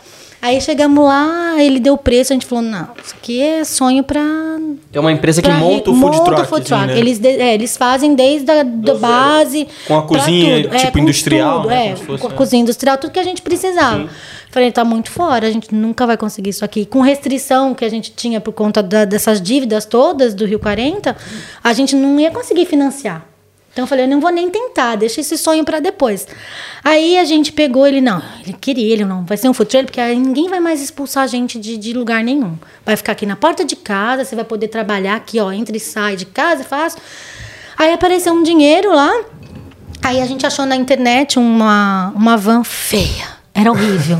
Era horrível, Esse, gente. esse dinheiro que apareceu o quê? Loteria? Não, não, não era loteria, era, era. Quando ele saiu da Apple, ele tinha comprado ações da Apple. É, com ações da Apple. Então, quando ele saiu, apareceu um dinheiro que a gente não esperava. Então, tinha ali aquele dinheiro que podia ser para pagar a conta, mas aí podia estar roubando, matando, mas a gente usou para comprar o trailer velho. E a gente comprou essa caravan velha que o dono não queria vender para ninguém, porque ele tinha uma história com essa caravan. Ele é, participava de corrida de motocross. E ele sofreu um acidente que ele quase morreu. Ele ficou em coma três meses, uma coisa assim surreal. E era onde ele transportava a moto e onde ele dormia nos, nos dias de que tinha esses campeonatos que ele participava. Então era ali, era um coração para ele. Aí quando a gente chegou com a proposta de que era para um food trailer, que ele perguntava qual é a intenção do que você vai comprar, qual é a intenção? E a gente falou que era para fazer um food trailer eh, de comida brasileira, que a gente estava ali em Duncraig, que era do lado da casa deles, podia passar para ver. Quando a gente chegou lá, ele falou assim: Olha, eu acho que para vocês eu venderia. Porque vocês vão transformar numa comida, vai estar em volta da cidade, aqui tem muito do meu amor. E a gente achou isso bonito. Aí compramos, pagamos logo que tinha que comprar. Não tinha nem o carro para poder trazer de volta, porque nosso carro não tinha o engate e também não tinha dinheiro para colocar o engate. Teve que. o cara fez o favor pra gente deixou ali Vocês na deram porta. uma choradinha no preço, né? Ah, isso, ele, ele faz isso muito bem. Aí parou aquela coisa horrorosa na porta de casa. Era feio, gente. Tão feio que não permitiram da gente participar do nosso primeiro evento, que foi o Carnaval do Nunzo, lá no- na praia de Scarpa, porque o nosso trailer era feio. Oh, não. Não deixaram. É, é, dentro era top, mas como fora tava feio. E foi o Dedê que pintou a van pra gente. Olha o Dedê. Da- Dedê, o, Márcio, Dedê. o Márcio Mendes fez os tijolinhos, pra quem não sabe. O Márcio Mendes faz essa- esse trabalho de. Martelinho de ouro, martelinho de É, ouro. Martelinho de- é. Ele fez o, a ideia dos, tijo- dos tijolinhos. Eu queria com aquilo, aí o Dedê pegou a ajuda lá do Márcio, eles conseguiram fazer. Os, chegou lá uns tijolão, mas ficou lindo. Eu falei, nossa, o próximo evento ninguém vai me. Eu lembro que. Isso o Dedê não falou aqui, pô. Não. Pô, Dedê. É engraçado essa que eu, eu, foi- tava, eu tava no carnaval nesse dia, tava vários trailers ali, eu tava comendo uma. pegando comida no Bocas, que na época tinha um food trailer de comida brasileira. O Dedê falou assim: Alice, cadê seu trailer aqui? Eu falei, Dedê, não deixaram vir porque meu trailer é feio. Ele, não, vamos dar um jeito nisso. Ele, vamos resolver isso. Eu vou passar lá essa semana, a gente vai conversar. Aí ele passou lá para conversar, né? A gente conversou do budget e tal. Eu falei, ah, vamos, vamos fazer. Vamos, pagamos parceladinho lá. Aí ele pegou o trem também, ainda não tinha o carro para transportar. E detalhe, essa van ficou na porta de casa por meses.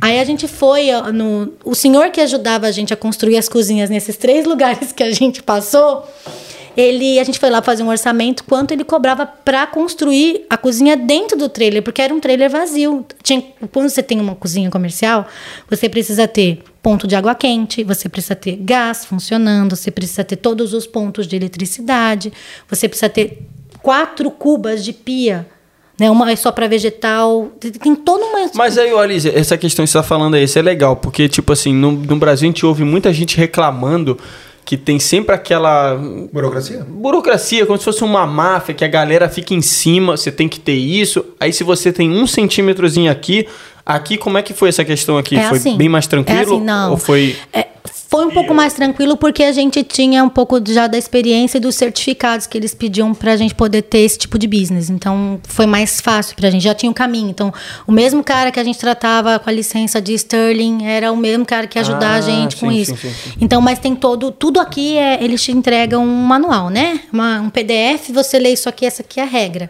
Então você tem que seguir a regra. E o local que construiu esse trailer pra gente, eles já estão dentro da regra. Então a gente foi, sentou lá com ele, é um senhor, uma família libanesa, eles têm quatro, cinco food trailers aí pela cidade de comida libanesa. Gente- ele gosta muito, assim, da gente, sabe? Tem muita consideração e também acompanhou toda a história. E ele até falou: faz um food trailer que ninguém mais vai, vai mais te expulsar. Foi ele que tirou as canopy pra mim de lá do- dos restaurantes. Aí a gente sentou com ele, ele deu o orçamento, quanto ele cobrava pra instalar tudo isso, é o ponto de energia que não tinha, tinha que ter coisa trifária, um monte de detalhes que a gente não sabia. Eu achei que ia comprar a caravan, instalar os, os negócios dentro e acabou. Não. Eu tinha que trocar todo o piso, era piso de alumínio, tem que fazer todo o revestimento de parede, tem que instalar o exaustor, tem o, tudo, é muito detalhe. E a gente não sabia. E aí ele pegou, ele deu o orçamento, ele viu que a gente ficou meio que paqueado. Eu falei, ah, tá, eu vou pagando aos poucos então. Então eu vou fa- continuar fazendo as marmitas e semanalmente eu vou te mandando um dinheirinho até a gente daqui 20 anos a gente termina. e foi assim. Aí ele tava já trabalhando de volta e aí eu ia toda semana mandava um pouquinho, um pouquinho, um pouquinho, mas tipo, ia demorar muito, muito. Aí um belo dia ele liga e fala assim: "Olha, eu tô. Eu, isso eu ainda tinha cozinha comercial em Wembley. O trailer tava lá na porta de casa, não podia fazer nada com ele. Ele, ó, fala pro seu marido essa noite colocar tudo que você vai querer instalar no trailer dentro do trailer, que o Mário, meu, meu filho, vai passar pra pegar amanhã. E, assim, se o meu inglês é ruim e o dele também, eu não entendi o que ele falava, ele não entendia o que eu falava, mas eu entendi isso, que ele ia passar pra pegar o trailer. E eu falei, gente, será que ele, Ele quis dizer. onde? Ele é libanês. Libanês. É. Será que ele quis dizer isso mesmo? Aí eu liguei pro Henrique. Falei, amor, ele falou porque vai passar aqui pra pegar o trailer. Ele, amor, será que ele tá achando que a gente tem dinheiro? Porque vai levar o trailer, vai ter que pagar. E como é que a gente vai fazer? Eu falei, ah, amor, vamos confiar em Deus. vamos confiar em Deus. Deixa ele levar o trailer, aí conforme for, ele deixa lá no estacionamento dele até a gente terminar de pagar. Tá aqui mesmo, ele deixa lá. Senão ele vai usando pros business dele até a gente terminar de pagar. Aí ele, a gente colocou as coisas lá dentro, o filho dele veio buscar. Eu falei, Mário, eu tenho que ir lá conversar com seu pai, porque eu acho que ele não me entendeu. Porque quando eu fui pegar o orçamento, eu não falei que eu queria fazer. Eu só fui tentar entender e tô pagando ele parcelado, porque agora eu não tenho. Ele, não, Alice, a gente, depois a gente conversa isso. Eu tô atrasado, que eu tenho outro negócio. Aí pegou, levou o trailer. Aí passou uma semana, nada, uma semana e meia. Eu falei, o que, que será que esse velho entendeu o que eu falei, né? Porque acho que a gente teve um erro aqui de comunicação. Aí eu abro meu celular, um vídeo no WhatsApp. Ele instalou tudo, ele construiu tudo. Por dentro, aí, Alice, I'm here, look at that, this is the canopy, this is this. E, Coisa mais linda. Eu peguei e falei, olhei assim, fiquei feliz, mas falei, fudeu. Porque agora eu tenho que pagar, o que eu vou fazer? Eu vou vender um dos filhos, vou botar o marido pra fazer programa, tô acima do peso, eu não sei o que eu Aí eu mandei um vídeo pra ele, ele ligou e falou assim: amor, ferrou não? o que hacemos, meu amor? Aí eu falei: bom, vamos lá, vamos lá falar com ele, contar nossa história. Aí a gente chegou lá, ele pegou e entregou a chave. Ele, tá aqui. Eu falei assim: é, Gassan, agora a gente precisa conversar. então, a gente não tem, né? Você sabe da nossa história. Ele, quem, eu te pedi alguma coisa? Eu falei assim, você não pediu, mas eu, eu sei quanto custa. Você me deu. Ele falou assim: você vai trabalhar, que eu sei que você vai conseguir fazer muito dinheiro com esse trailer, e você vai me pagar como você puder. Você não se importa agora, só trabalha. Vai, vai conquistar assim sua família, vai trabalhar aqui. aqui depois Tá a gente- brincando, o cara- Na, na Austrália não existe isso, gente. Foi assim. Uma coisa que me surpreendeu, ainda mais com a família. Os libaneses, eles são que nem turcos, assim, é meio que a mesma cultura. Dinheiro é. E ele falou: não, você Ele vai. sentiu alguma coisa boa em vocês, Sim, ele, ele fala que eu sou uma filha pra ele, né? Ele sempre fala isso. Alice is my second daughter. Mas e, e, e como é, e como é que tá? Ele tem essa, essa coisa dos food truck ainda por ele aí? constrói ainda lá em Fremantle. Ele constrói, ele tem o. ah, Little. Como é que chama o business dele? Aquela da batata enrolada, sabe a batata no palito? É dele. Da é, batata é, enrolada no é, palito? Stick House. Ah, Stick Stick House, ele tem é, o Habib, vende kibe lá, uma delícia o kibe dele. Tinha Mustafa. É, tem o Mustafa, que é o Mosaic, que é dele. Ele tem um food trailer no- é fixo no zoológico, que é dele também. E ele trabalha tudo que é da parte de é, cozinha comercial. Você vai lá, você chega, você tem co- como comprar novo ou você compra second hand. Como é que é o nome dele? Como é que é o nome É, dele? Gassan. Gassan. Gassan. Queremos você aqui. Valeu, galera. Então, valeu, Gassan. A Alice ensinou pra gente duas lições. A primeira, Sogra é uma coisa muito boa na vida da gente. né? Muito boa. Porque duas Escravize a sua sogra que pode te dar, te Duas- dar muito benefício. sogras, duas sogras ajudaram você Duas na sua vida. sogras, duas né? sogras. Muito bem. E libanês não é mão de vaca. Vai lá com libanês, Não, libanês. gente. E a gente pagou direitinho. Pagou É. direitinho. Tinha coisas assim que. é, não, aí chegou o trailer na porta de casa, mas assim, ele. Ele era narigudo, não? É. ele instalou tudo bonitinho, Estereótipo. mas aí faltava o gás, faltava o. o é, a parte de esgoto, faltava a, a água quente, não podia ter uma licença com tudo sem isso. E aí foi quando a gente correu com vendendo marmita, é uma coisa assim, eu falo, eu não largo mão das marmitas por isso. A gente conseguiu estar onde está hoje vendendo marmita. Nunca parei. E aí a gente foi pagando ele, participando dos eventos. Aí a gente, o Dedê pintou o trailer pra gente, porque eh, já tinha o trailer prontinho quando a gente não pôde ir pro evento de Scarborough. Mas aí, logo no, no- no- quando teve a oportunidade, a gente estreou o trailer e foi assim. Sucesso. É, Elis, e, e como é que era na época que você teve a ideia, assim? Como é que era na época que você, você chegou a pensar nessa questão de tipo assim, ah, poxa, como é que vai ser pra arrumar os ingredientes que eu quero? Hoje em dia você falou da mandioca, né? Hoje em dia você compra a mandioca já ali pronta. Você- é só jogar no, no, no óleozinho que ela já tá. Na época era bem difícil. Eu tive que, assim, a, primeiro aprender a cozinhar comida brasileira. Sim, sim, sim, Porque eu não tinha. E depois fazer a substituição dos itens para poder fazer a coisa acontecer. Então era muita, muito trabalho de criação ali. Muita coisa vinha dos churras, né? A farofa, essas coisas eles sempre tiveram, mas era isso e nada mais. Então teve que ajustar a linguiça mais em conta, porque quando a gente aprendeu a parte de custos, uma parte da parte dos custos, não podia ser aquela linguiça top que vende do churras. Tem que ser uma coisa um pouco mais barata, mas que tenha um sabor que seja a substituição do paio, por exemplo. A carne seca. Não tem como. Como vai comprar carne seca aqui? Aqueles, eh, eh, tem aqueles installs que vendem a carne seca, né? Já desidratada e tudo mais. Mas é uma fortuna, não tem como. Então você tem que trazer coisas que não é o fake, mas que substitui e não altera tanto o sabor. E E qual, a sua, foi- qual a sua situação no momento? O que você tem feito? Hoje? Hoje. Ah, hoje eu tô, eu tô feliz. Já paguei todo mundo. Já paguei Que bom. todo mundo. A sogra só não veio visitar de novo porque teve o coronavírus. Coronavírus, aí. sim, é. A gente tá. A gente comprou um outro trailer. Quer contar essa história, não? né, né? É, também tem essa história. Vamos contar aí, É, nós É compramos. interessante. A gente desenhou. Triste interessante ao É, tempo. A gente pensou assim: ah, eu acho que se esse trailer tá bom, a gente precisa de um trailer um pouco menor, mais compacto, pra gente poder correr na cidade, fazer os caterings, fazer um evento, eventos pequenos que seja um pouco menor, porque esse aqui é muito grande, é uma cozinha comercial que a gente transporta de lá pra cá. E aí ele falou: não, então eu vou trabalhar em, em prol disso e eu- a gente vai comprar um outro trailer. E aí ele ficou responsável, eu só falei pra ele, preciso disso, disso, disso, disso no trailer. Ele ficou responsável na construção disso. E fez com uma empresa que é daqui, é de Perth, mas eles importam da, da China. Então, quando o trailer. A gente. Deixei com ele a, a questão das medidas e os equipamentos que eu precisava. Quando o trailer chegou, ele chegou, ele era tipo. Não tinha nem como fazer uma feijoada dentro dele. Ele não serviu pra gente em nada. Foi.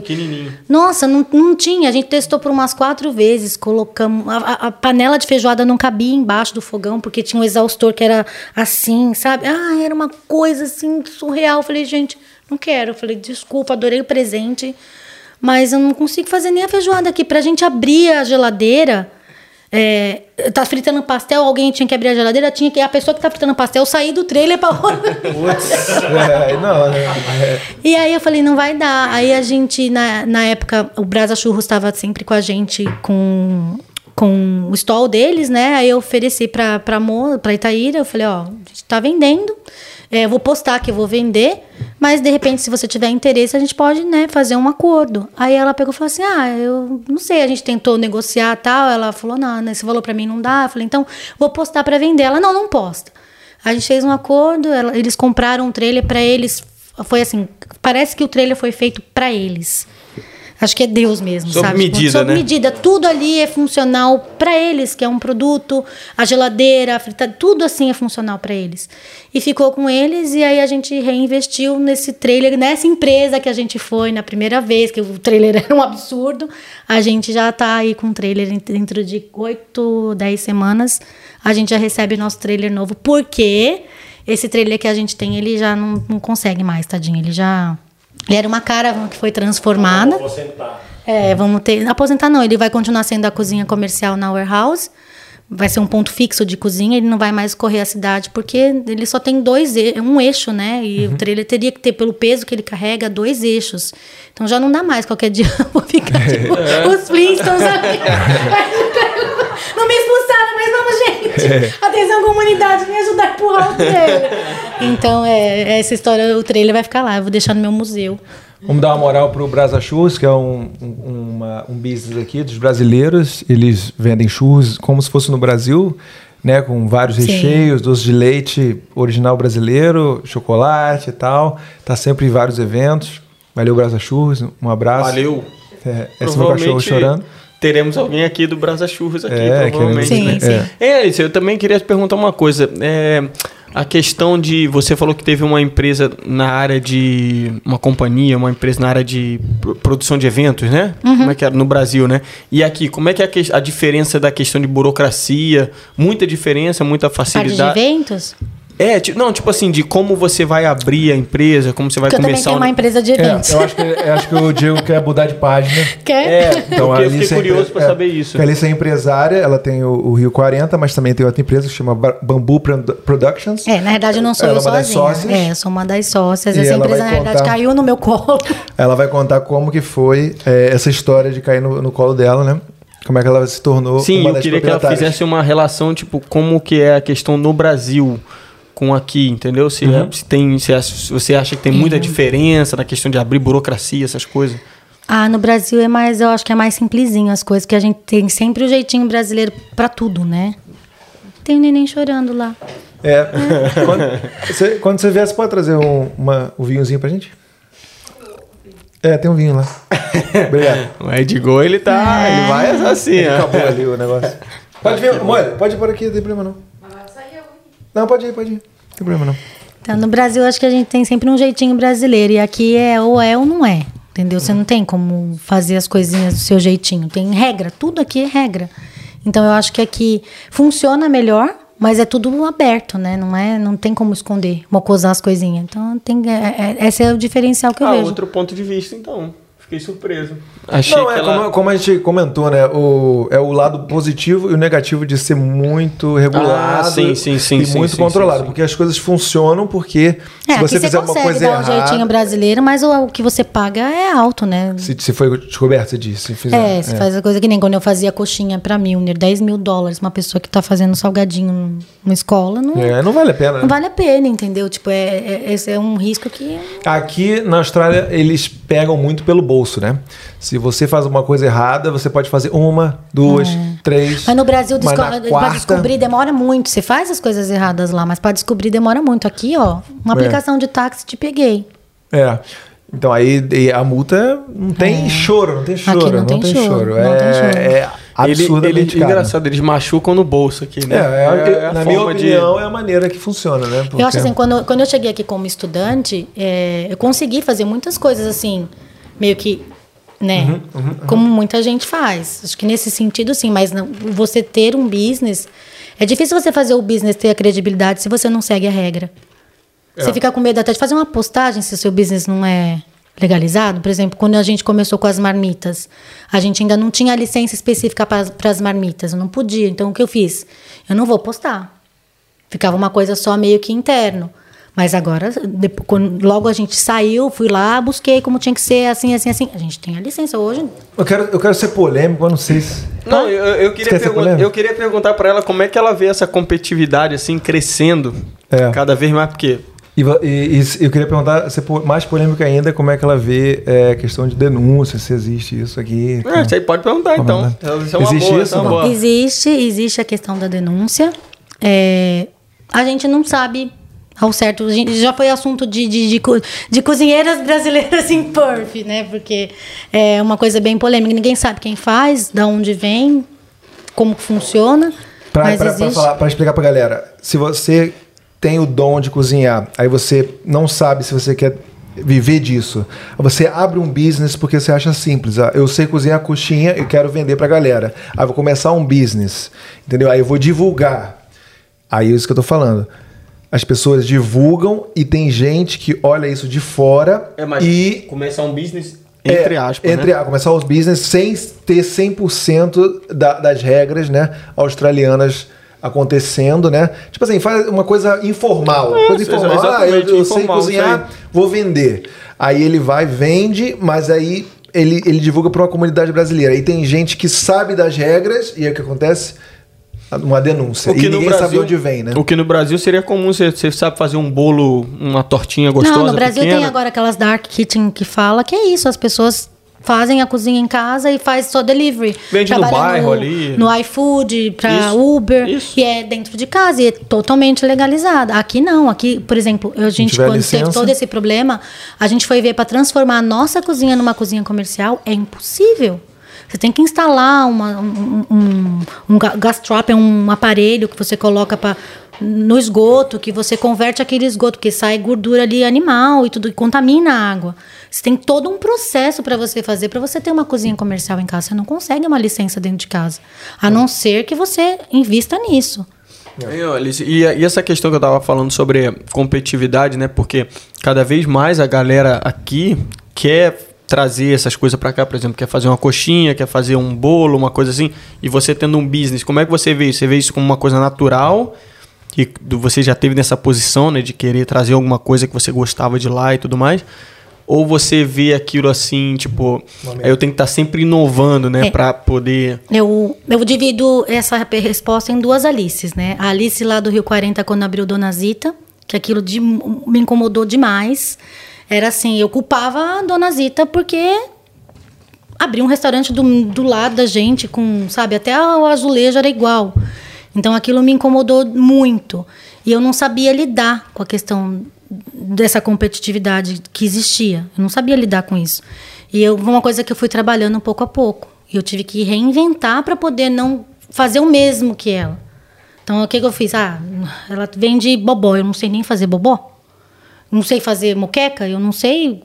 Carajé, nunca fiz na minha vida assim. Você nunca, nunca comi, como é que eu vou fazer? Não gosto de peixe, então no meu menu não tinha peixe, porque eu não gosto de peixe, então eu vou fazer só coisa que eu como. Era mais ou menos isso. E aí eu, eu não sabia lidar com isso no momento. Você deve passar vontade em casa, hein? Senão é o que ela não gosta. Não gosta, não faço. Eu Não gosto. rola. Não, hoje eu faço de tudo. Hoje já, já aprendi, já. Já, tô- Já, já tá, já, aí, ó, bom. Olhar empreendedor, já, ó, isso aí. E aí, na época, isso me afetou muito. Aí eh, nós duas fechamos, a gente não tinha amizade, porque existia essa, con- eh, esse conflito entre a gente. Mas hoje a gente se conhece, é uma pessoa É um assim. conflito indireto, assim, é né? indireto, a gente não sabia que uma afetava a outra, entendeu? Eu, talvez eu não. Não sei, é- é, eu tinha essa visão, isso, isso me afetou quando ela abriu. E indiretamente afetou minha família, afetou meus resultados, afetou tudo, já já estava mal. E não, estava tudo bem quando ela abriu. E aí ela abriu, o negócio caiu. Aí eu falei, pronto, né? Agora ferrou. Então eu não sabia lidar na época. Aí depois eu conheci ela, é uma pessoa maravilhosa, sabe? A dona Edna, vocês conhecem a Edna? Ah, legal, isso, legal. Edna, linda, maravilhosa. É um Beijo, menu muito legal, é. extraordinário, que é brasileiro e peruano, né? É, peruana era uma coisa bem diferenciada mesmo. E aí eu não sabia lidar. Mas hoje, quando, por exemplo, sai um- alguém fazendo pastel, ok, ótimo. Para ele fazer pastel, quem que fez pastel antes dele? Alguém fez para o negócio dar resultado. Não fui eu, foi o Sampas. Então, é é a, a culinária brasileira sendo Valorizado. valorizada, sendo passada. É a história dos restaurantes mexicanos. Sim. Isso, e dos Sabe? kebabs. Então, hoje, hoje É. não me afeta, mas assim, é, quando um amigo, por exemplo, alguém faz brigadeiro, eu não vou colocar brigadeiro para fazer no meu business, porque eu posso fazer daquela pessoa dentro do meu business. Eu tenho um pouco desse- dessa coisa legal. minha, Parceria. dessa essa ética minha, sabe? É, fulano faz. Por muito tempo eu não fiz não fazia churrasco. Porque o churras faz churrasco. Só que aí comecei a ter pedidos de marmita com churrasco. Então eu não, não vendo churrasco no meu trailer, porque o churras tem churrasco, mas a gente faz a marmita de churrasco. Então eu tento ver coisas, a gente sempre tenta enxergar uma coisa que ninguém faz. Tudo quando a gente tentou virar, aí começou a vender pastel, caiu nossa venda de pas- de pastel? Não. Não afetou em nada. Mas o que a gente pode fazer hoje de diferente para trazer uma coisa nova? Então a gente crepe no palito vai ser lançado aí essa semana. Vai ser um teste agora na, na sexta-feira num evento privado que a gente tem. Vai ser um teste. Então a gente sempre a, a concorrência traz para gente uma, uma visão de uma coisa nova para criar. Então isso aqui já está batido, já tem mais gente fazendo. Vamos trazer outra coisa que ninguém Uma nunca visão fez. de mercado, né? É, que Legal. ninguém nunca fez. Ah, fez pastel ali, tá bom, mas eu faço pastel com caldo de cana. Quem que faz? Legal. Né? E aí só que, ah, então tá bom, então vamos fazer. O que, que a gente vai fazer com isso aqui? Ah, vamos lançar um bolinho de bacalhau, pronto. Ah, tá todo mundo dando coxinha, vamos fazer bolinho de bacalhau. Então vamos fazer. Aí vamos fazer então desse jeito. A carajé, então tá. A Edna não faz mais a carajé? A Edna me deu a receita dela. É, e a gente, a gente faz a carajé, entendeu? O Jimmy ajudou muito na- nessa situação, nessa questão de, da comida. Ele me deu muita. o Jimmy foi meio que um mentor na parte de comida baiana. Então aprendi o bobó de camarão. Claro que depois eu fiz do meu jeitinho, né? Que coloca, é, não tá 100% a receita do Jimmy, mas aprendi muita coisa com ele Tem também. sempre um toque ali, Tem né? sempre um toque, a gente vai aprendendo, né? Mas é legal porque a gente, cara, a gente unido, cara, a gente pode, podia ser- fazer a comunidade brasileira muito mais forte aqui, né? Tem sempre essa questão de divisão, de. Eu sei que acontece às vezes, mas, pô, a gente unido, a gente podia fazer. Eu sonho com um dia que de repente um.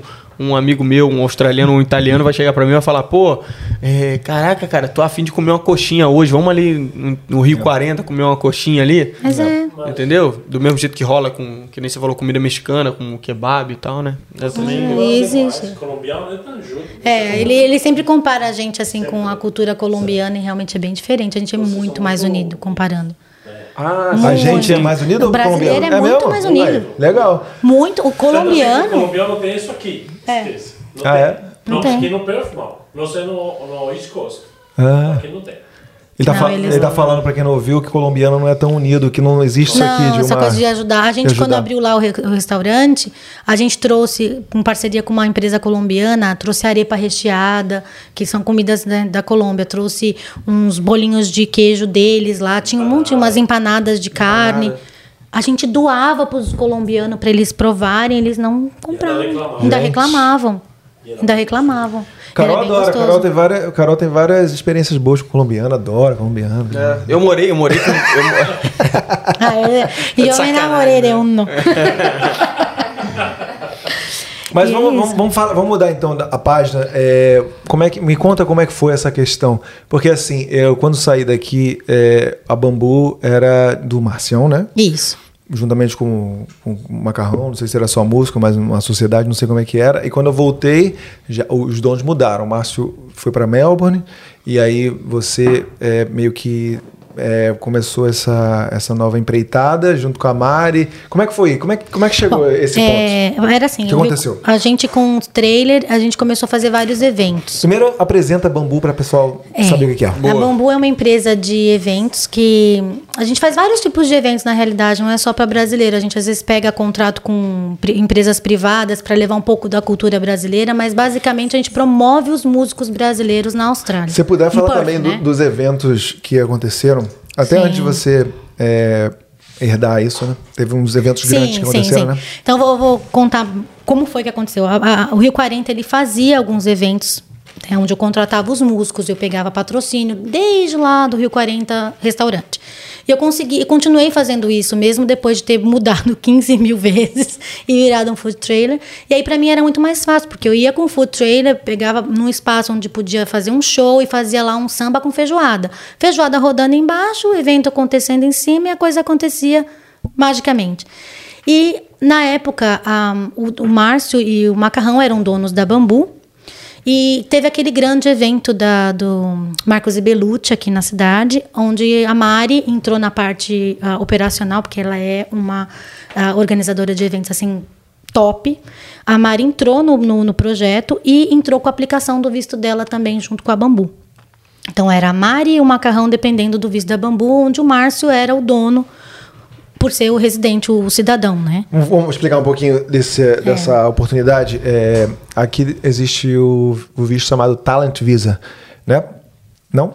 O deles não é por talento, deles foi por, por- por- não, não é por talento, é o skill mesmo. É skill? É skill. Como é a, a Bambu sendo sponsor deles. Ah, entendi. É, no caso é sendo sponsor. O, ta- o talent não é atrelado com nenhuma empresa. O talent você mostra que você realmente tem, que nem a Um Jéssica. talento diferenciado. A Jéssica Silva, se não me engano, ela é talent. A Sandrinha, Sandrinha. ela é talent. A Aninha. Núzio. O Nunzio, ele é talent. Quando você tem uma, uma habilidade diferenciada, uma, uma você é dançarino, você é percussionista, Exatamente. você é baterista, você é um músico assim diferenciado, você pode aplicar É. para o Talent Visa, que é o que eles É aplicaram. uma coisa relevante na Uma cultura, relevante, né? é. Que traz uma outra cultura de um outro país e é uma coisa que não existe e você O traz. Nunzio é um italiano, pra, pra, tem um, um cara aqui chamado Nunzio, ele é italiano, e ele morou no Brasil durante alguns anos, ele foi parte da bateria da Beija-Flor, ele conheceu o neguinho da Beija-Flor Beija-Flor. de Nilópolis. Ele foi lá, ele virou um brasileiro, praticamente brasileiro, De corpo, alma e coração. corpo, alma e coração, ele é mais brasileiro que eu, na questão Que do... eu também. questão do samba, o cara sabe tudo. É, o samba pra ele é como se fosse uma religião. Se você fala mal do samba, ele vai ficar Ele vai te muito, bater. muito Não, te chateado bater, com você. ele Vai vai bater, te exatamente. é. Então ele ele, ele Vai jogar tem- uma lata de lixo do, do, do lado de escada que ele vive lá. é, ele, Se joga um tem um latão na cabeça. assim, que não, é assim, uma coisa que a gente não, não consegue entender, assim, né? Porque é um, é um amor, assim, uma emoção que ele coloca. Ele é um músico mesmo, com corpo, alma e coração, sambista, que não, não interessa que ele nasceu na Itália. Ele é- Português, fala bem pra caramba. fala português, fala inglês, e ele conseguiu ser australiano, é, aplicando pro- pelo Talent Visa como percussionista, né? Sim. Isso aí. E tem a Sandrinha, que ela comentou. De dança, é. Dançarina. Então, se você aí no Brasil tem um, um- um talento é, distinguish, como é que fala em português? Distinguish. É, distinguish. É, Diferenciado. diferenciado. Tem um talento diferenciado. é. Você sabe fazer malabarismo, sei lá. É. Você é o cara mais pica no, no talento, assim, que ninguém mais faz. Você pode vir Tem pra gente que consegue Austrália. de futebol, cara. É, futebol, você, você vem pra cá e você prova pro governo australiano que você é diferenciado, você consegue o visto. Sim. Teve uma menina na, em Sydney que ela foi como violonista, Sim. tocando violino, a menina é muito sinistra, ela, porra, conseguiu 500 mil seguidores, passou no Luciano Huck e tal, não sei o quê. Teve uma outra menina que conseguiu visto como tatuadora. Sim, essa eu vi também. Então, então, se você é muito bom em Um alguma... talento nato, É, né? um talento nato. Em qualquer profissão você pode vir aqui e conseguir o visto de residente pelo Talent Visa. Entendeu? Se liga na visão aí. É, é ótimo. Então, aí tinha dois vistos atrelados com o Márcio, que nessa época já estava em Melbourne. E ele tinha que estar aqui presente para poder ir no hearing, para poder falar sobre a bambu caso fosse convocado pela imigração. E a Mari e o Macarrão estavam assim, e agora? Né? O que, que a gente faz? E a Alice fazendo evento, e quando ela pensava em fazer um evento sertanejo, estava a Alice lá fazendo evento sertanejo. Acabava conflitando. Aí um belo dia eu ia participar da festa junina, eu cheguei lá para conversar, ela já tava com a Mari, ela é assim, emoção, coração, sabe? Ela a gente precisa se unir. Temos que fazer algo, porque você não pode ficar assim, então a gente vai ser uma pedra no pé um uma da outra. Eu não entendia nada, porque para mim eu já estava pensando em já abrir a Rio 40 e- produções de eventos, né? E eu não entendi. Aí foi quando a gente sentou para tomar um café e ela explicou a situação. Ela falou assim: agora o Márcio está lá, eu não consigo mais, eu tô com medo, eu tenho 1% de chance de ficar na Austrália. Enquanto existe 1%, eu quero lutar. Aí eu falei, tá, e o que, que a gente pode fazer? Ela falou assim, não sei, a gente pode ver para você comprar bambu, pegar bambu, a gente vê uma forma de comprar bambu do Márcio.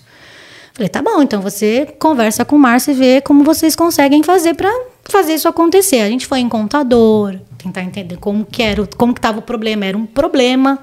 Na verdade, abrindo o Rio 40 Corporations eventos ia ser muito mais prático.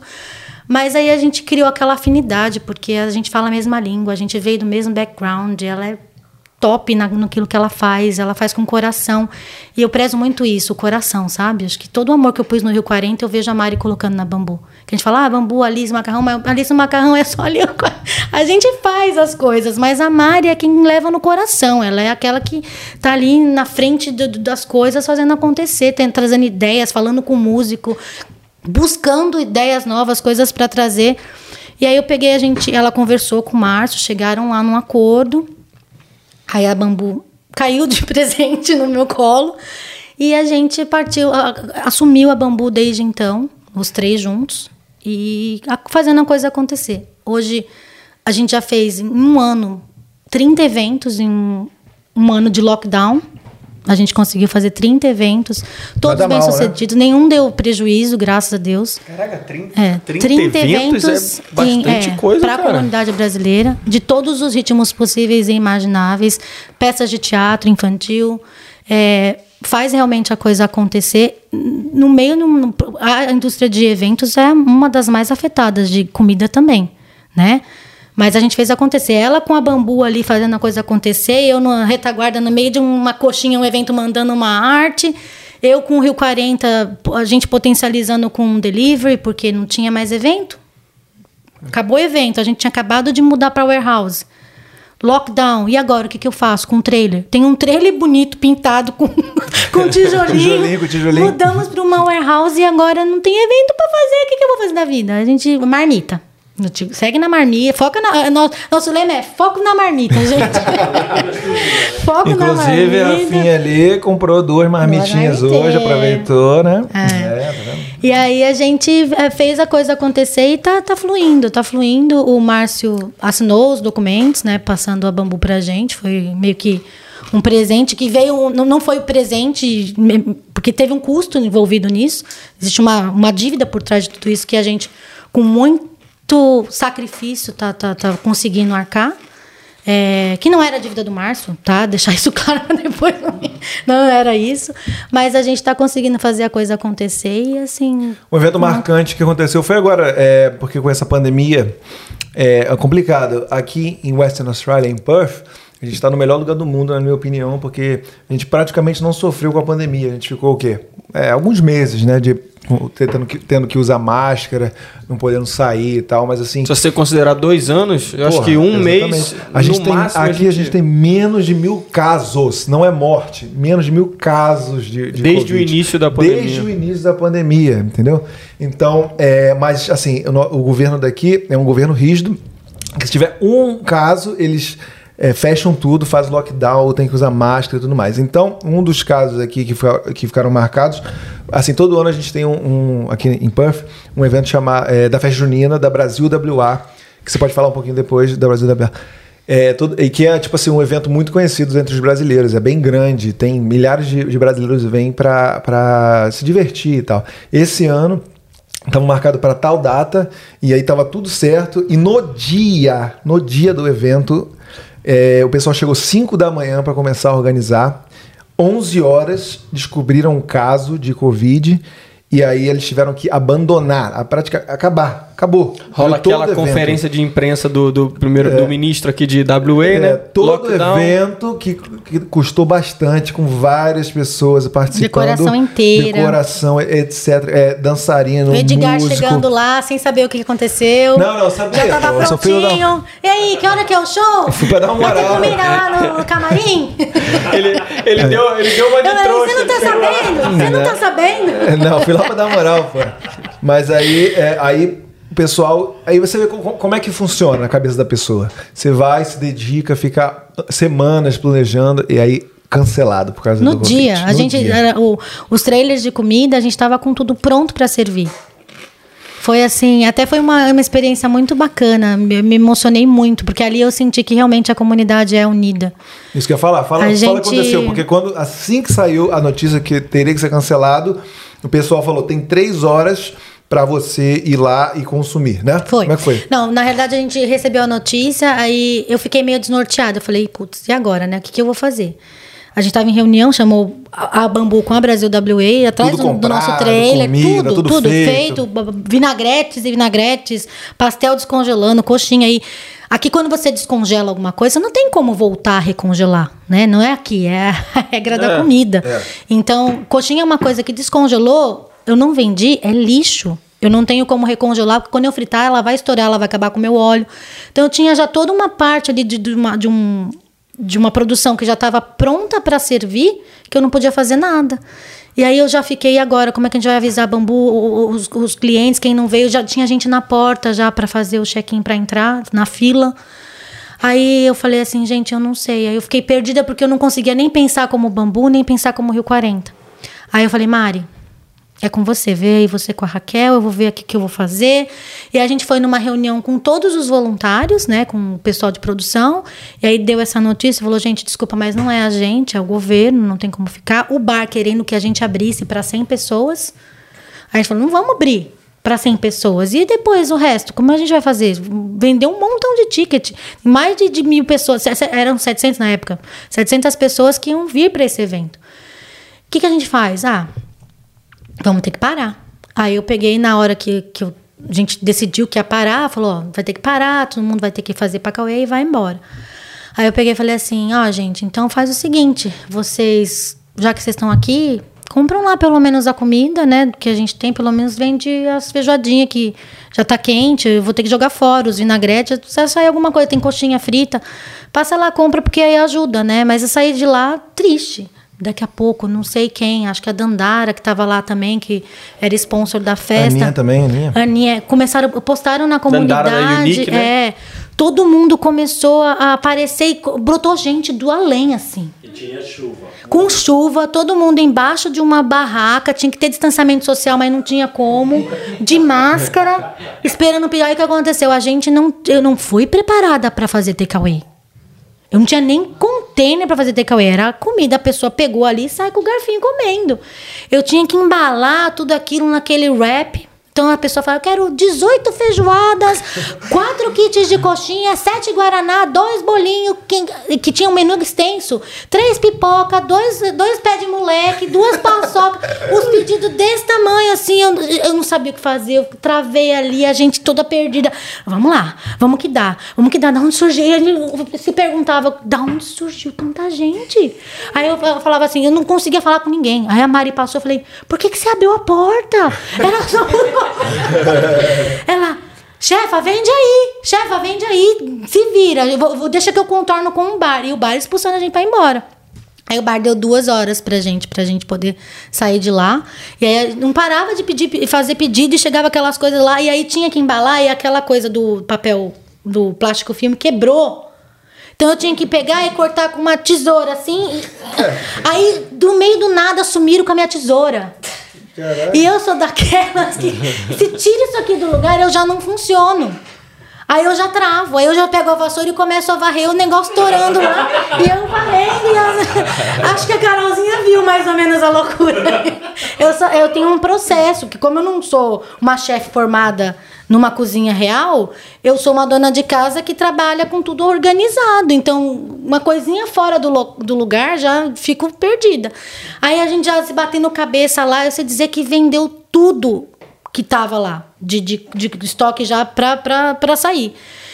E aí o cara do bar falou: chega. Falei, agora eu tenho que limpar, moço. O senhor não vai deixar eu voltar lá com tudo isso aqui assim, eu tenho que limpar, não posso voltar pra lá assim. Aí ele deu pra gente um tempo pra sair. Aí todo mundo vindo pra comer, eu falei, gente, não posso mais pegar pedido, me desculpa, não posso mais pegar pedido. Fechamos a janelinha e o pessoal chegando pela porta.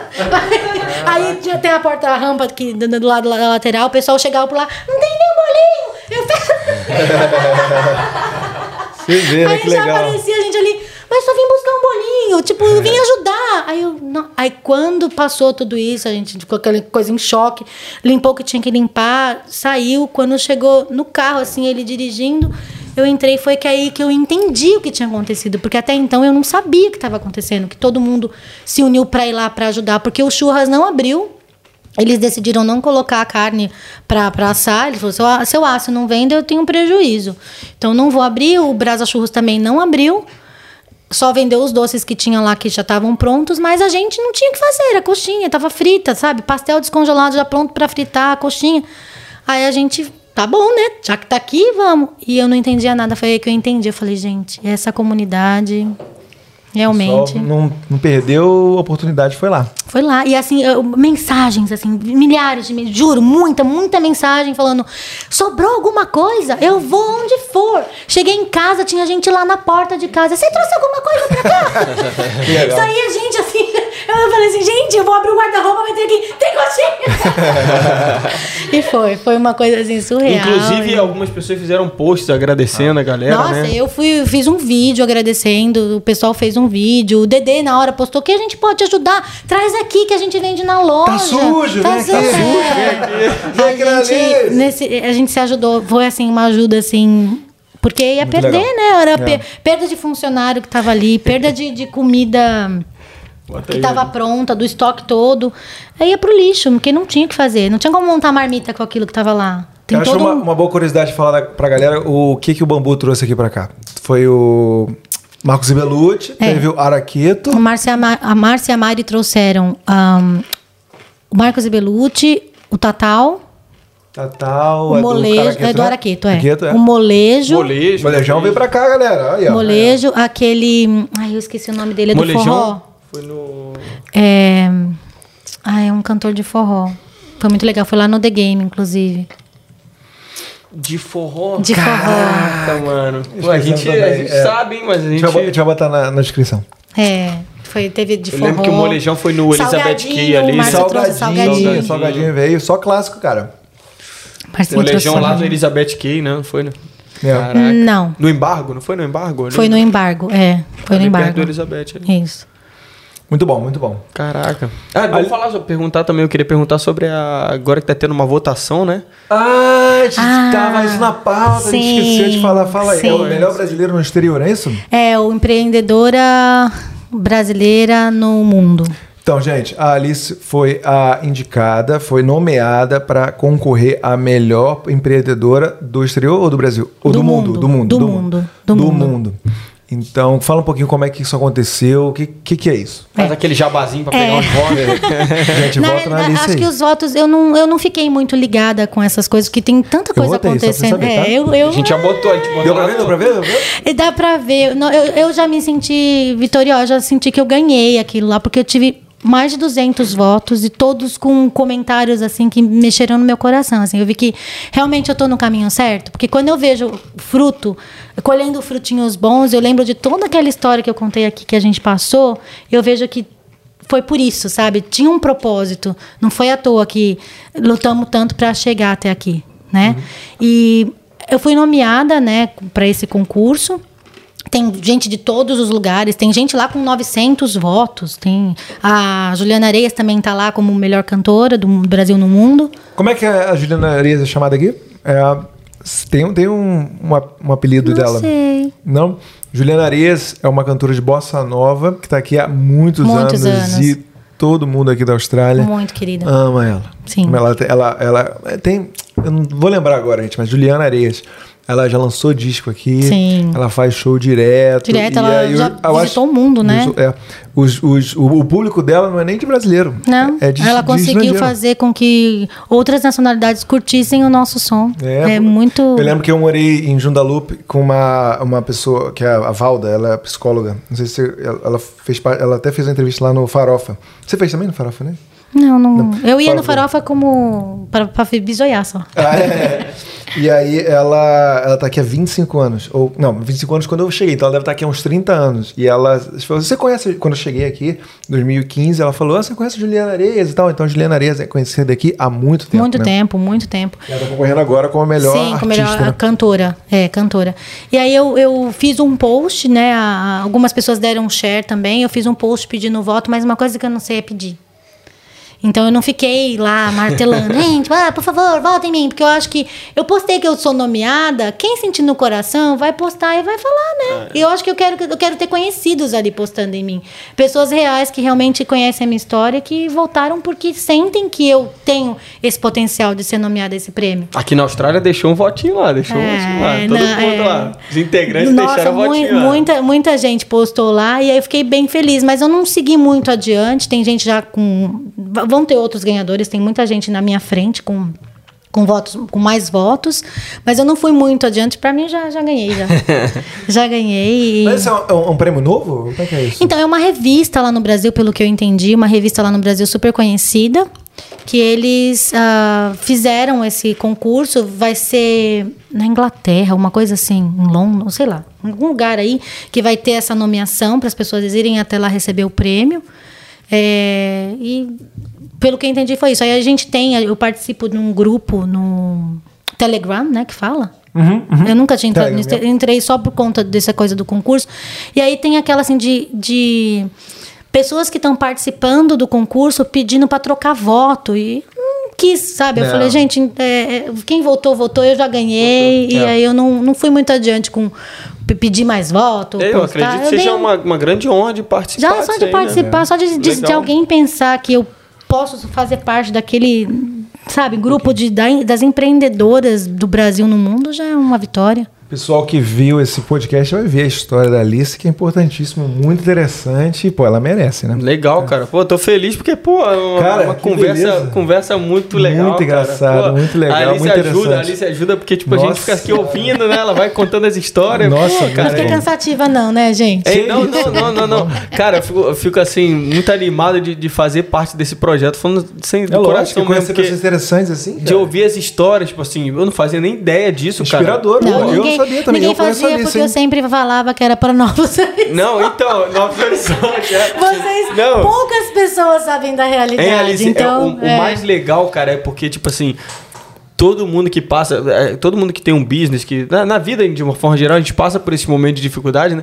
E é legal, cara, a gente vê muito da pessoa, quando a pessoa tá passando por esses Altos e problemas, baixos, né? altos e baixos, e a pessoa tá lá, porque na hora de estar ali no balcão servindo as pessoas, você tem que estar com um sorrisão no rosto, né?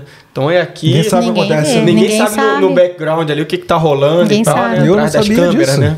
Várias novidades aqui pra mim, pô, foi uma coisa Não, ninguém- interessantíssima. E a gente, sabe. cara, de estar ouvindo como sempre, as outras... é como eu falei, eu sempre tive muito cuidado dessa coisa de não me colocar na condição de vítima, sabe? Tipo, das pessoas comprarem por dó. Legal. Até quando eu passo a minha história, quando eu conto para as pessoas a história, Você conta eu uma conto forma rindo. engraçada, é. Eu conto Legal, rindo, cara. porque foi uma Pô, tragédia. se eu legal, contasse lá atrás, se eu contasse lá atrás, eu ia contar chorando. Que é a história da. Vocês acham que quando eu tive que escolher entre a fralda e a picanha, É, É. com certeza. é, foi uma situação fácil para mim? Você conhece o filhote Da dela? faixa. Porra, inteligentíssima. A Carol conversou com ele durante horas. Trocava Eu lembro, ideias. eu pra lembro que ele tava lá no. no- não era na, na, na, na Hay Street. Na Street, às vezes, ele fica- tinha um filhinho seu que ficava lá com ele. ah, são lá na- três, né? Então. É, um deles ficava lá com ele lá, e a Sim. gente, às vezes, eu trocava ideia com ele lá, um É, recentemente que eu fiz um evento, é, foi até no, naquela festa junina, aniversário da mãe do Rick. Sim, sim. Aí a Carol ficou conversando com seu filho, um tempão, inteligentíssimo.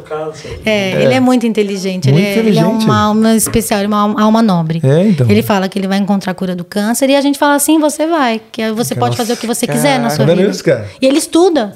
Todo dia, ele tem três projetos da vida dele, né? Que ele desenhou. Ele tem lá um hotel para Tá com- cães. ele já com quantos anos? Não, não, faculdade para animais. Que Nossa, ele quer ensinar os animais, mas numa isso. faculdade, não quer num curso. Ele tem nove anos. Olha isso. Nove anos. Ele, Que legal. Com o processo, foi uma coisa muito bonita, assim, com o processo da Mari, né, do, do macarrão na bambu, ele via a gente falando, assim, e às vezes a gente pensa assim, criança, né, não, não entende. Eles entendem tudo. Eles Uhum. captam tudo. E aí ele veio falar, mamãe, o que, que tenho visto da Mari? Aí eu expliquei na linguagem dele que ela aplicou, tá esperando uma resposta da imigração, que não sei o quê. E ele tá aprendendo na escola, estava aprendendo na época um- uma coisa chamada persuasive taste, te- taste né? Te- te- Texto. Para ele aprender a persuadir a pessoa através de uma carta. Aí ele pegou e fez uma atividade para a escola, onde ele fez uma carta para a imigração, falando é, um um texto persuasivo do porquê era importante aprovar o visto da Mari. Essa é a percepção dele, assim. Ele, ele é muito eu, de que o pai dele, o Henrique também é muito assim, meu marido, de querer ajudar as pessoas. Ele é muito coração, ele é muito puro. E esse texto, assim, é de chorar, porque ele fala, ele quando nasceu, ele nasceu com um problema nos rins. Então, por um, um ano, a gente medicou ele todo santo dia para ele poder normalizar o problema e não ter que passar por uma cirurgia. Então, desde pequenininho, a gente fala: se você não tomar água, você vai morrer para assustar ele mesmo, porque ele tem que tomar água, é importante. A água para ele é vida. E na carta ele menciona isso. Mais importante do que beber água é você aprovar o visto de uma pessoa que traz a cultura para nós brasileiros, porque ele se considera um, para nós brasileiros aqui na Austrália. Com nove, com nove, Com anos de nove idade. anos. A carta tá, tá inclusive postada no, perfil da Mari. Eu vi, eu E vi. uma coisa assim muito bonita. Ele tem muito disso, muito disso, Pipico. É, a gente chama ele de Pipico. Ele é muito especial. Muito Parabéns. bom, cara, muito bom. É legal fazer parte desse negócio da gente ou- ouvir essas Isso, histórias, né? assim, né? inspirador. Fazer aquela pesquisa. Quanto tempo você acha de entrevista até agora? Quanto tempo você acha que a gente está conversando aqui? É uma pesquisa que a gente faz assim. O Ed, Edgar gosta dessa Eu pessoa. acho que a gente tá 2 horas e 17 minutos. Caraca, ela foi. Ela foi. Nossa! É isso mesmo? 37. Ó, foi 2 por horas e pouco. 37 minutos. E olha, a gente tem que, É que eu é o tempo da panela de pressão. a gente tem que confessar que a gente estava querendo assim é, fazer uma coisa mais dinâmica e a gente pensou assim, pô, de repente duas horas é uma coisa que a Até pessoa pelos feedback, pelos né? Que a galera feedbacks, tá duas dando. horas né? eu acho uma coisa boa assim, uma... mas assim, quando o papo tá bom não tem como controlar, Tá velho. bom, cara. Tá, tá, Não, mas pegando tá a- natural, tá a natural. natural. a nega do leite aqui. Que isso, Porra. tá natural. Não, não- Cara, é, é eu- bom pra demais mim, ouvir. é, pra mim foi, era uma hora só. eu É, olhei não, aqui e me não, galera, é isso aí. Tu sabe Eu- que tem ensaio, né? E eu tenho Vamos lá, que te vamos lá. Gente, eu, tenho vou ter que te- ensaiar agora, dá licença. Alice, apro- é, aproveita aí nesse, nesses minutos finais para divulgar a sua empresa, divulgar os seus contatos, falar pra galera o que você quiser. Esse tempo final é seu. Fala aí. Você, você falou que não é boa né, impedir as coisas, né? Mas de repente pede pra galera, vai lá, entra lá, dá uma. Vota lá, pô. Deixa um votinho lá, pô. Bom, é o Rio 40 é uma empresa, como eu disse, de comida brasileira tradicional na Austrália. Eu acho que é a única que faz comida 100% brasileira. É, a gente está sempre nos markets todos os sábados em Scarborough. Nós temos as marmitas toda semana sendo distribuídas. Nós temos kits de misturinhas que a gente faz da balde de feijoada, balde de bobó de camarão, é, escondidinho de carne seca, empadão de frango. Toda semana tem uma novidade lá. Todo tipo de feijão, que aliás a novidade que eu trago aqui para vocês em primeira mão, vai ter feijão disponível. A gente já tem cinco pontos de venda com feijoada disponível congelada, feijão vegano, feijoada vegana e feijão marrom nesses pontos de venda Carioquinha? aqui. Feijão carioquinha feito com aí, amor, ó. congelado no Aqui, ó. baldinho de um litro. Preço assim justo, né? Pra gente. Que nossa meta é essa, é fazer o povo aqui da Austrália É, Alice, gostar de arroz e feijão. Ali naquele radinho do Edgar ali, ele tem que botar um- uma esfregação de mãos aqui, ó. É, E é efeitos. isso, e a gente assim sempre vem com novidades, né? Cada a gente a, a gente estuda muito, né? Todos esses ah, picos e vales que a gente viveu no Brasil, a gente no Brasil não, nessa história, nessa nossa, nossa trajetória aqui na Austrália, fez a gente buscar caminhos para aprender mais sobre o nosso business, que a gente entrou cru, não sabia, a gente focou no sonho. Isso foi um erro. Foi, foi bom porque hoje chegou num, num- num nível que a gente. Maturidade, ma- né? maturidade, mas foi sofrido. É. E não precisa ser sofrido.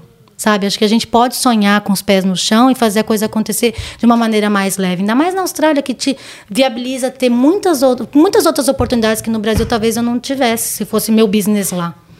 Então a gente estuda muito, assim. Enquanto nos nossos day off a gente está com mentoria lá no Brasil, a gente está estudando, a gente está buscando melhorar, a gente está analisando custos. Sabe, hoje eu sei quanto vale cada graminha de arroz que está sendo colocado na marmita. Porque, como eu falei, eu fiz trabalho voluntário pro Rio 40 por cinco anos. Você, eu achei interessante pra caramba saber que você, literalmente, você trocou o, o- o pneu com o carro em movimento, É. né? O carro andando ali, né? Foi. Então- E aí a gente, a gente estuda muito para poder trazer isso, para agregar no, no business e também poder continuar oferecendo, porque senão a gente não consegue ter uma consistência. Mas eu Ai, considero isso o, cur- o curso da vida, entendeu? Total. A Total. gente paga isso, mas é porque no- lá no, no- no futuro, como tá acontecendo agora pra você, tá tudo, tá tudo dando certo, graças a Deus, é um curso que você paga, né? Sim. E a gente, a- por, a por conta disso, a gente vê. A gente enxerga muito, a gente tem vários outros projetos, assim, que a, a gente tem uma, um lema, assim, que quanto mais a gente ensina, mais a gente aprende. A gente quer um dia poder passar isso para as pessoas que a gente aprendeu de uma outra maneira. Elas podem conquistar o que elas querem, mas se elas planejarem, se elas seguirem esse caminho, talvez seja mais fácil para eles não ter que passar pelo processo sofrido que a gente passou. Isso. Então, é. Legal. É, é isso. Hein, Alice? E também a galera fala muito que. Já, a gente até comentou isso, né? Que os Estados Unidos é a Dreamland, né? Eu acho que a Austrália é a verdadeira terra de realizar os seus sonhos, né? Então, pra gente terminar assim, eu gostaria que você falasse assim, do fundo do seu coração, assim. Desse alguma dica, assim, pra galera que tá lá no Brasil, que assim que as fronteiras abrirem, né? Vai estar vindo pra cá, de repente tá vendo isso e tá levando como inspiração. Alguma coisa assim que você falaria pra galera, tipo, faz isso, se prepara dessa maneira que quando você chegar aqui, isso vai, de repente, uma coisa que pra mim, de repente, não, não ajudou tanto, né? Eu estaria melhor preparado hoje em dia. O que, que você deixaria de recado pra galera? Ah, eu acho que se você tem um sonho, você tem que correr atrás dele e fazer ele acontecer. Né? Se, se o sonho é vir para Austrália, se é vir para Perth, saiba que aqui vai encontrar arroz e feijão, já não é mais que nem antigamente, e o 40 faz. E, e lutar, lutar por aquilo que você acredita. Ah, mas eu não tenho inglês. Aí um vem e fala, ah, você tem que ir lá pelo menos com inglês. Vem pra, vem pra, vem com a raça. Eu cheguei aqui com a escolinha aberta e fechada e fiquei. a- Aprendi com a vida. Tipo, imagina, abri um, abrimos um restaurante, a gente nem inglês direito falava. Era uma, coi- é uma coisa assim. Caraca, isso é surreal, não surreal. falava direito inglês. Eu sempre acreditei que o inglês dele era melhor que o meu, até ver que não. até ver que não. Tipo, a gente tá no mesmo nível. No mesmo, porque ele aprendeu no- na construção, então ele é um inglês de mate. Entendeu? É mate. Então não, não é. Então é, Eu tô, eu tô até vendo ela assim, ó. Ai, resolve isso aí pra gente. Aí ele. "Ah, não sei o quê." Aí ela. Calma aí, de- deixa que eu resolvo isso aqui. É mais ou menos isso. Eu acho How's que é isso. going? É, eu acho que é isso. É não desistir, é lutar, é buscar. Então, não esquecer da raiz. Acho que isso é o mais importante. Eu não esqueci da minha raiz. A minha raiz, ela tá comigo hoje dentro do trailer. Quando a gente vai para um lugar, ou quando a gente vai num evento, ou quando a gente solta uma marmita para a pessoa abrir na sua casa e abrir e sentir o cheiro da comida da mãe. Então é isso, eu, eu não deixei minha raiz nunca para trás. Não tenho intenção, podia. Podia estar vendendo fish and chips, eu sempre falo isso, né? Que, abrindo uma kebaberia aí, fazendo comida mexicana, comprando uma franquia de, de, de McDonald's, qualquer outra coisa. Mas não, é a comida brasileira. Caraca, você É falou um negócio muito legal, cara. Esse negócio da pessoa em casa, você se colocar no lugar. da- eu, eu, eu trabalho em cozinha, né? Eu sou chefe de cozinha, então, tipo, eu, a partir de um momento assim que eu já tava na profissão, eu comecei a pensar dessa maneira. Eu, cara, esse negócio que ela falou, pô, tocou, tocou assim dentro aqui, porque a partir do momento que eu comecei a pensar assim, eu quero que, tipo assim, a minha comida, que todo prato, né? Todo prato que eu fizer, eu quero que seja. Que, que a pessoa que tá provando tenha aquele sentimento que eu tô tendo, tô tendo ali na hora que eu tô provando a comida. Então eu tô vendo aquilo ali e tô falando, caraca, que, que prato bem elaborado, legal, né?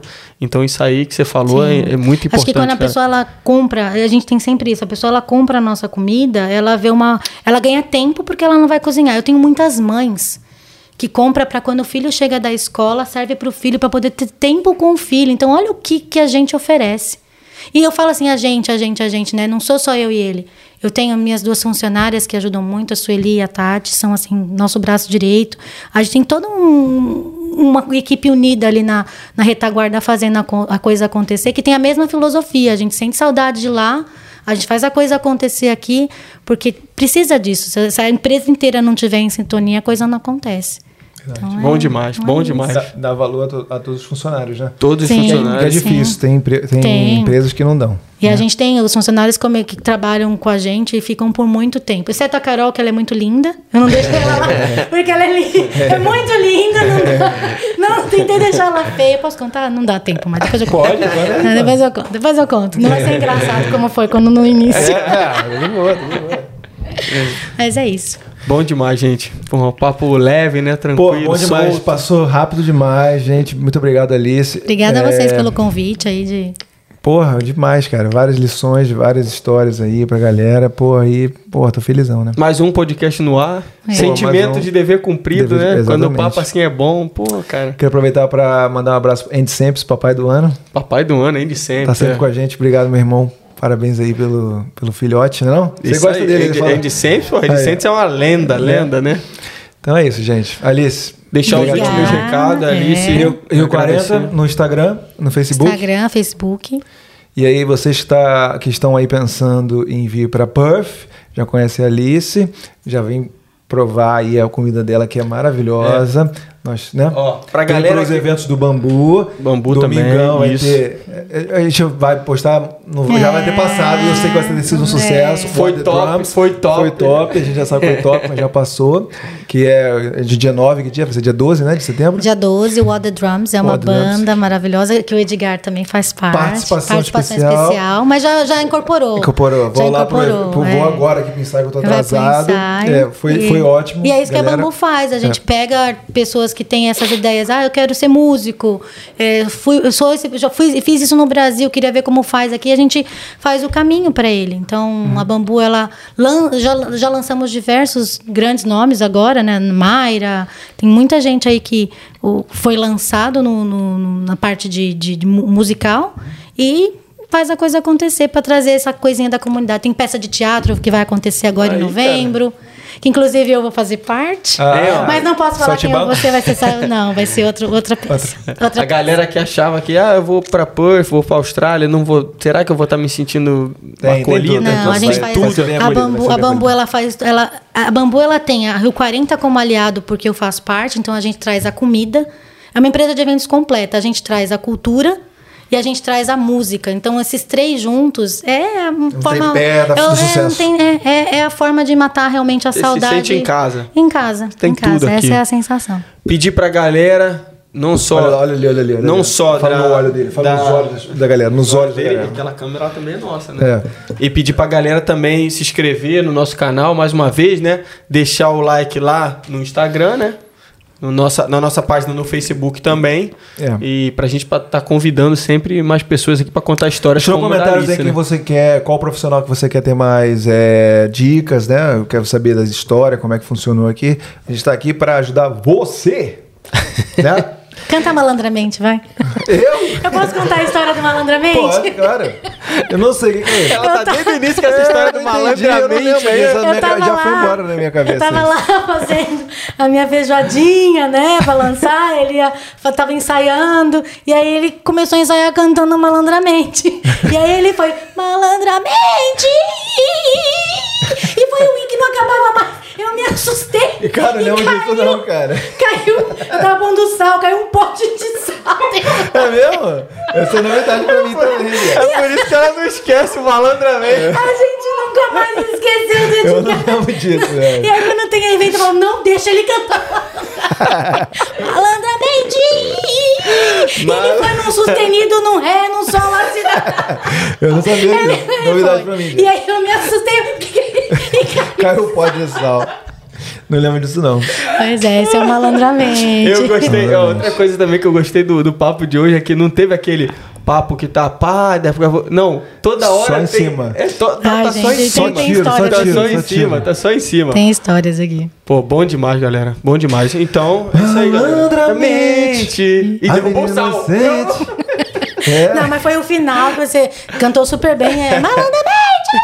Eu não lembro disso. Se empolgou, se empolgou. Se empolgou, se empolgou. Eu, que porra Eu acho, eu acho que a Alice bebeu que a gente botou. É, caraca. Tinha uísque, tinha, tinha uísque aqui. Né? deve ter. É isso aí, galera. Valeu. Alice, eu falei pra você que no início tinha a horinha da palma, que ele adora, né? Mas também tem um outro momento que é muito esperado, especialmente por mim, pela Rafa, Carol. A gente gosta muito desse momento que o Edgar, ele dá aquele... Obrigado, gente. Até a próxima. Então, valeu, dá tchau. Tchau. Tchau. Tchau!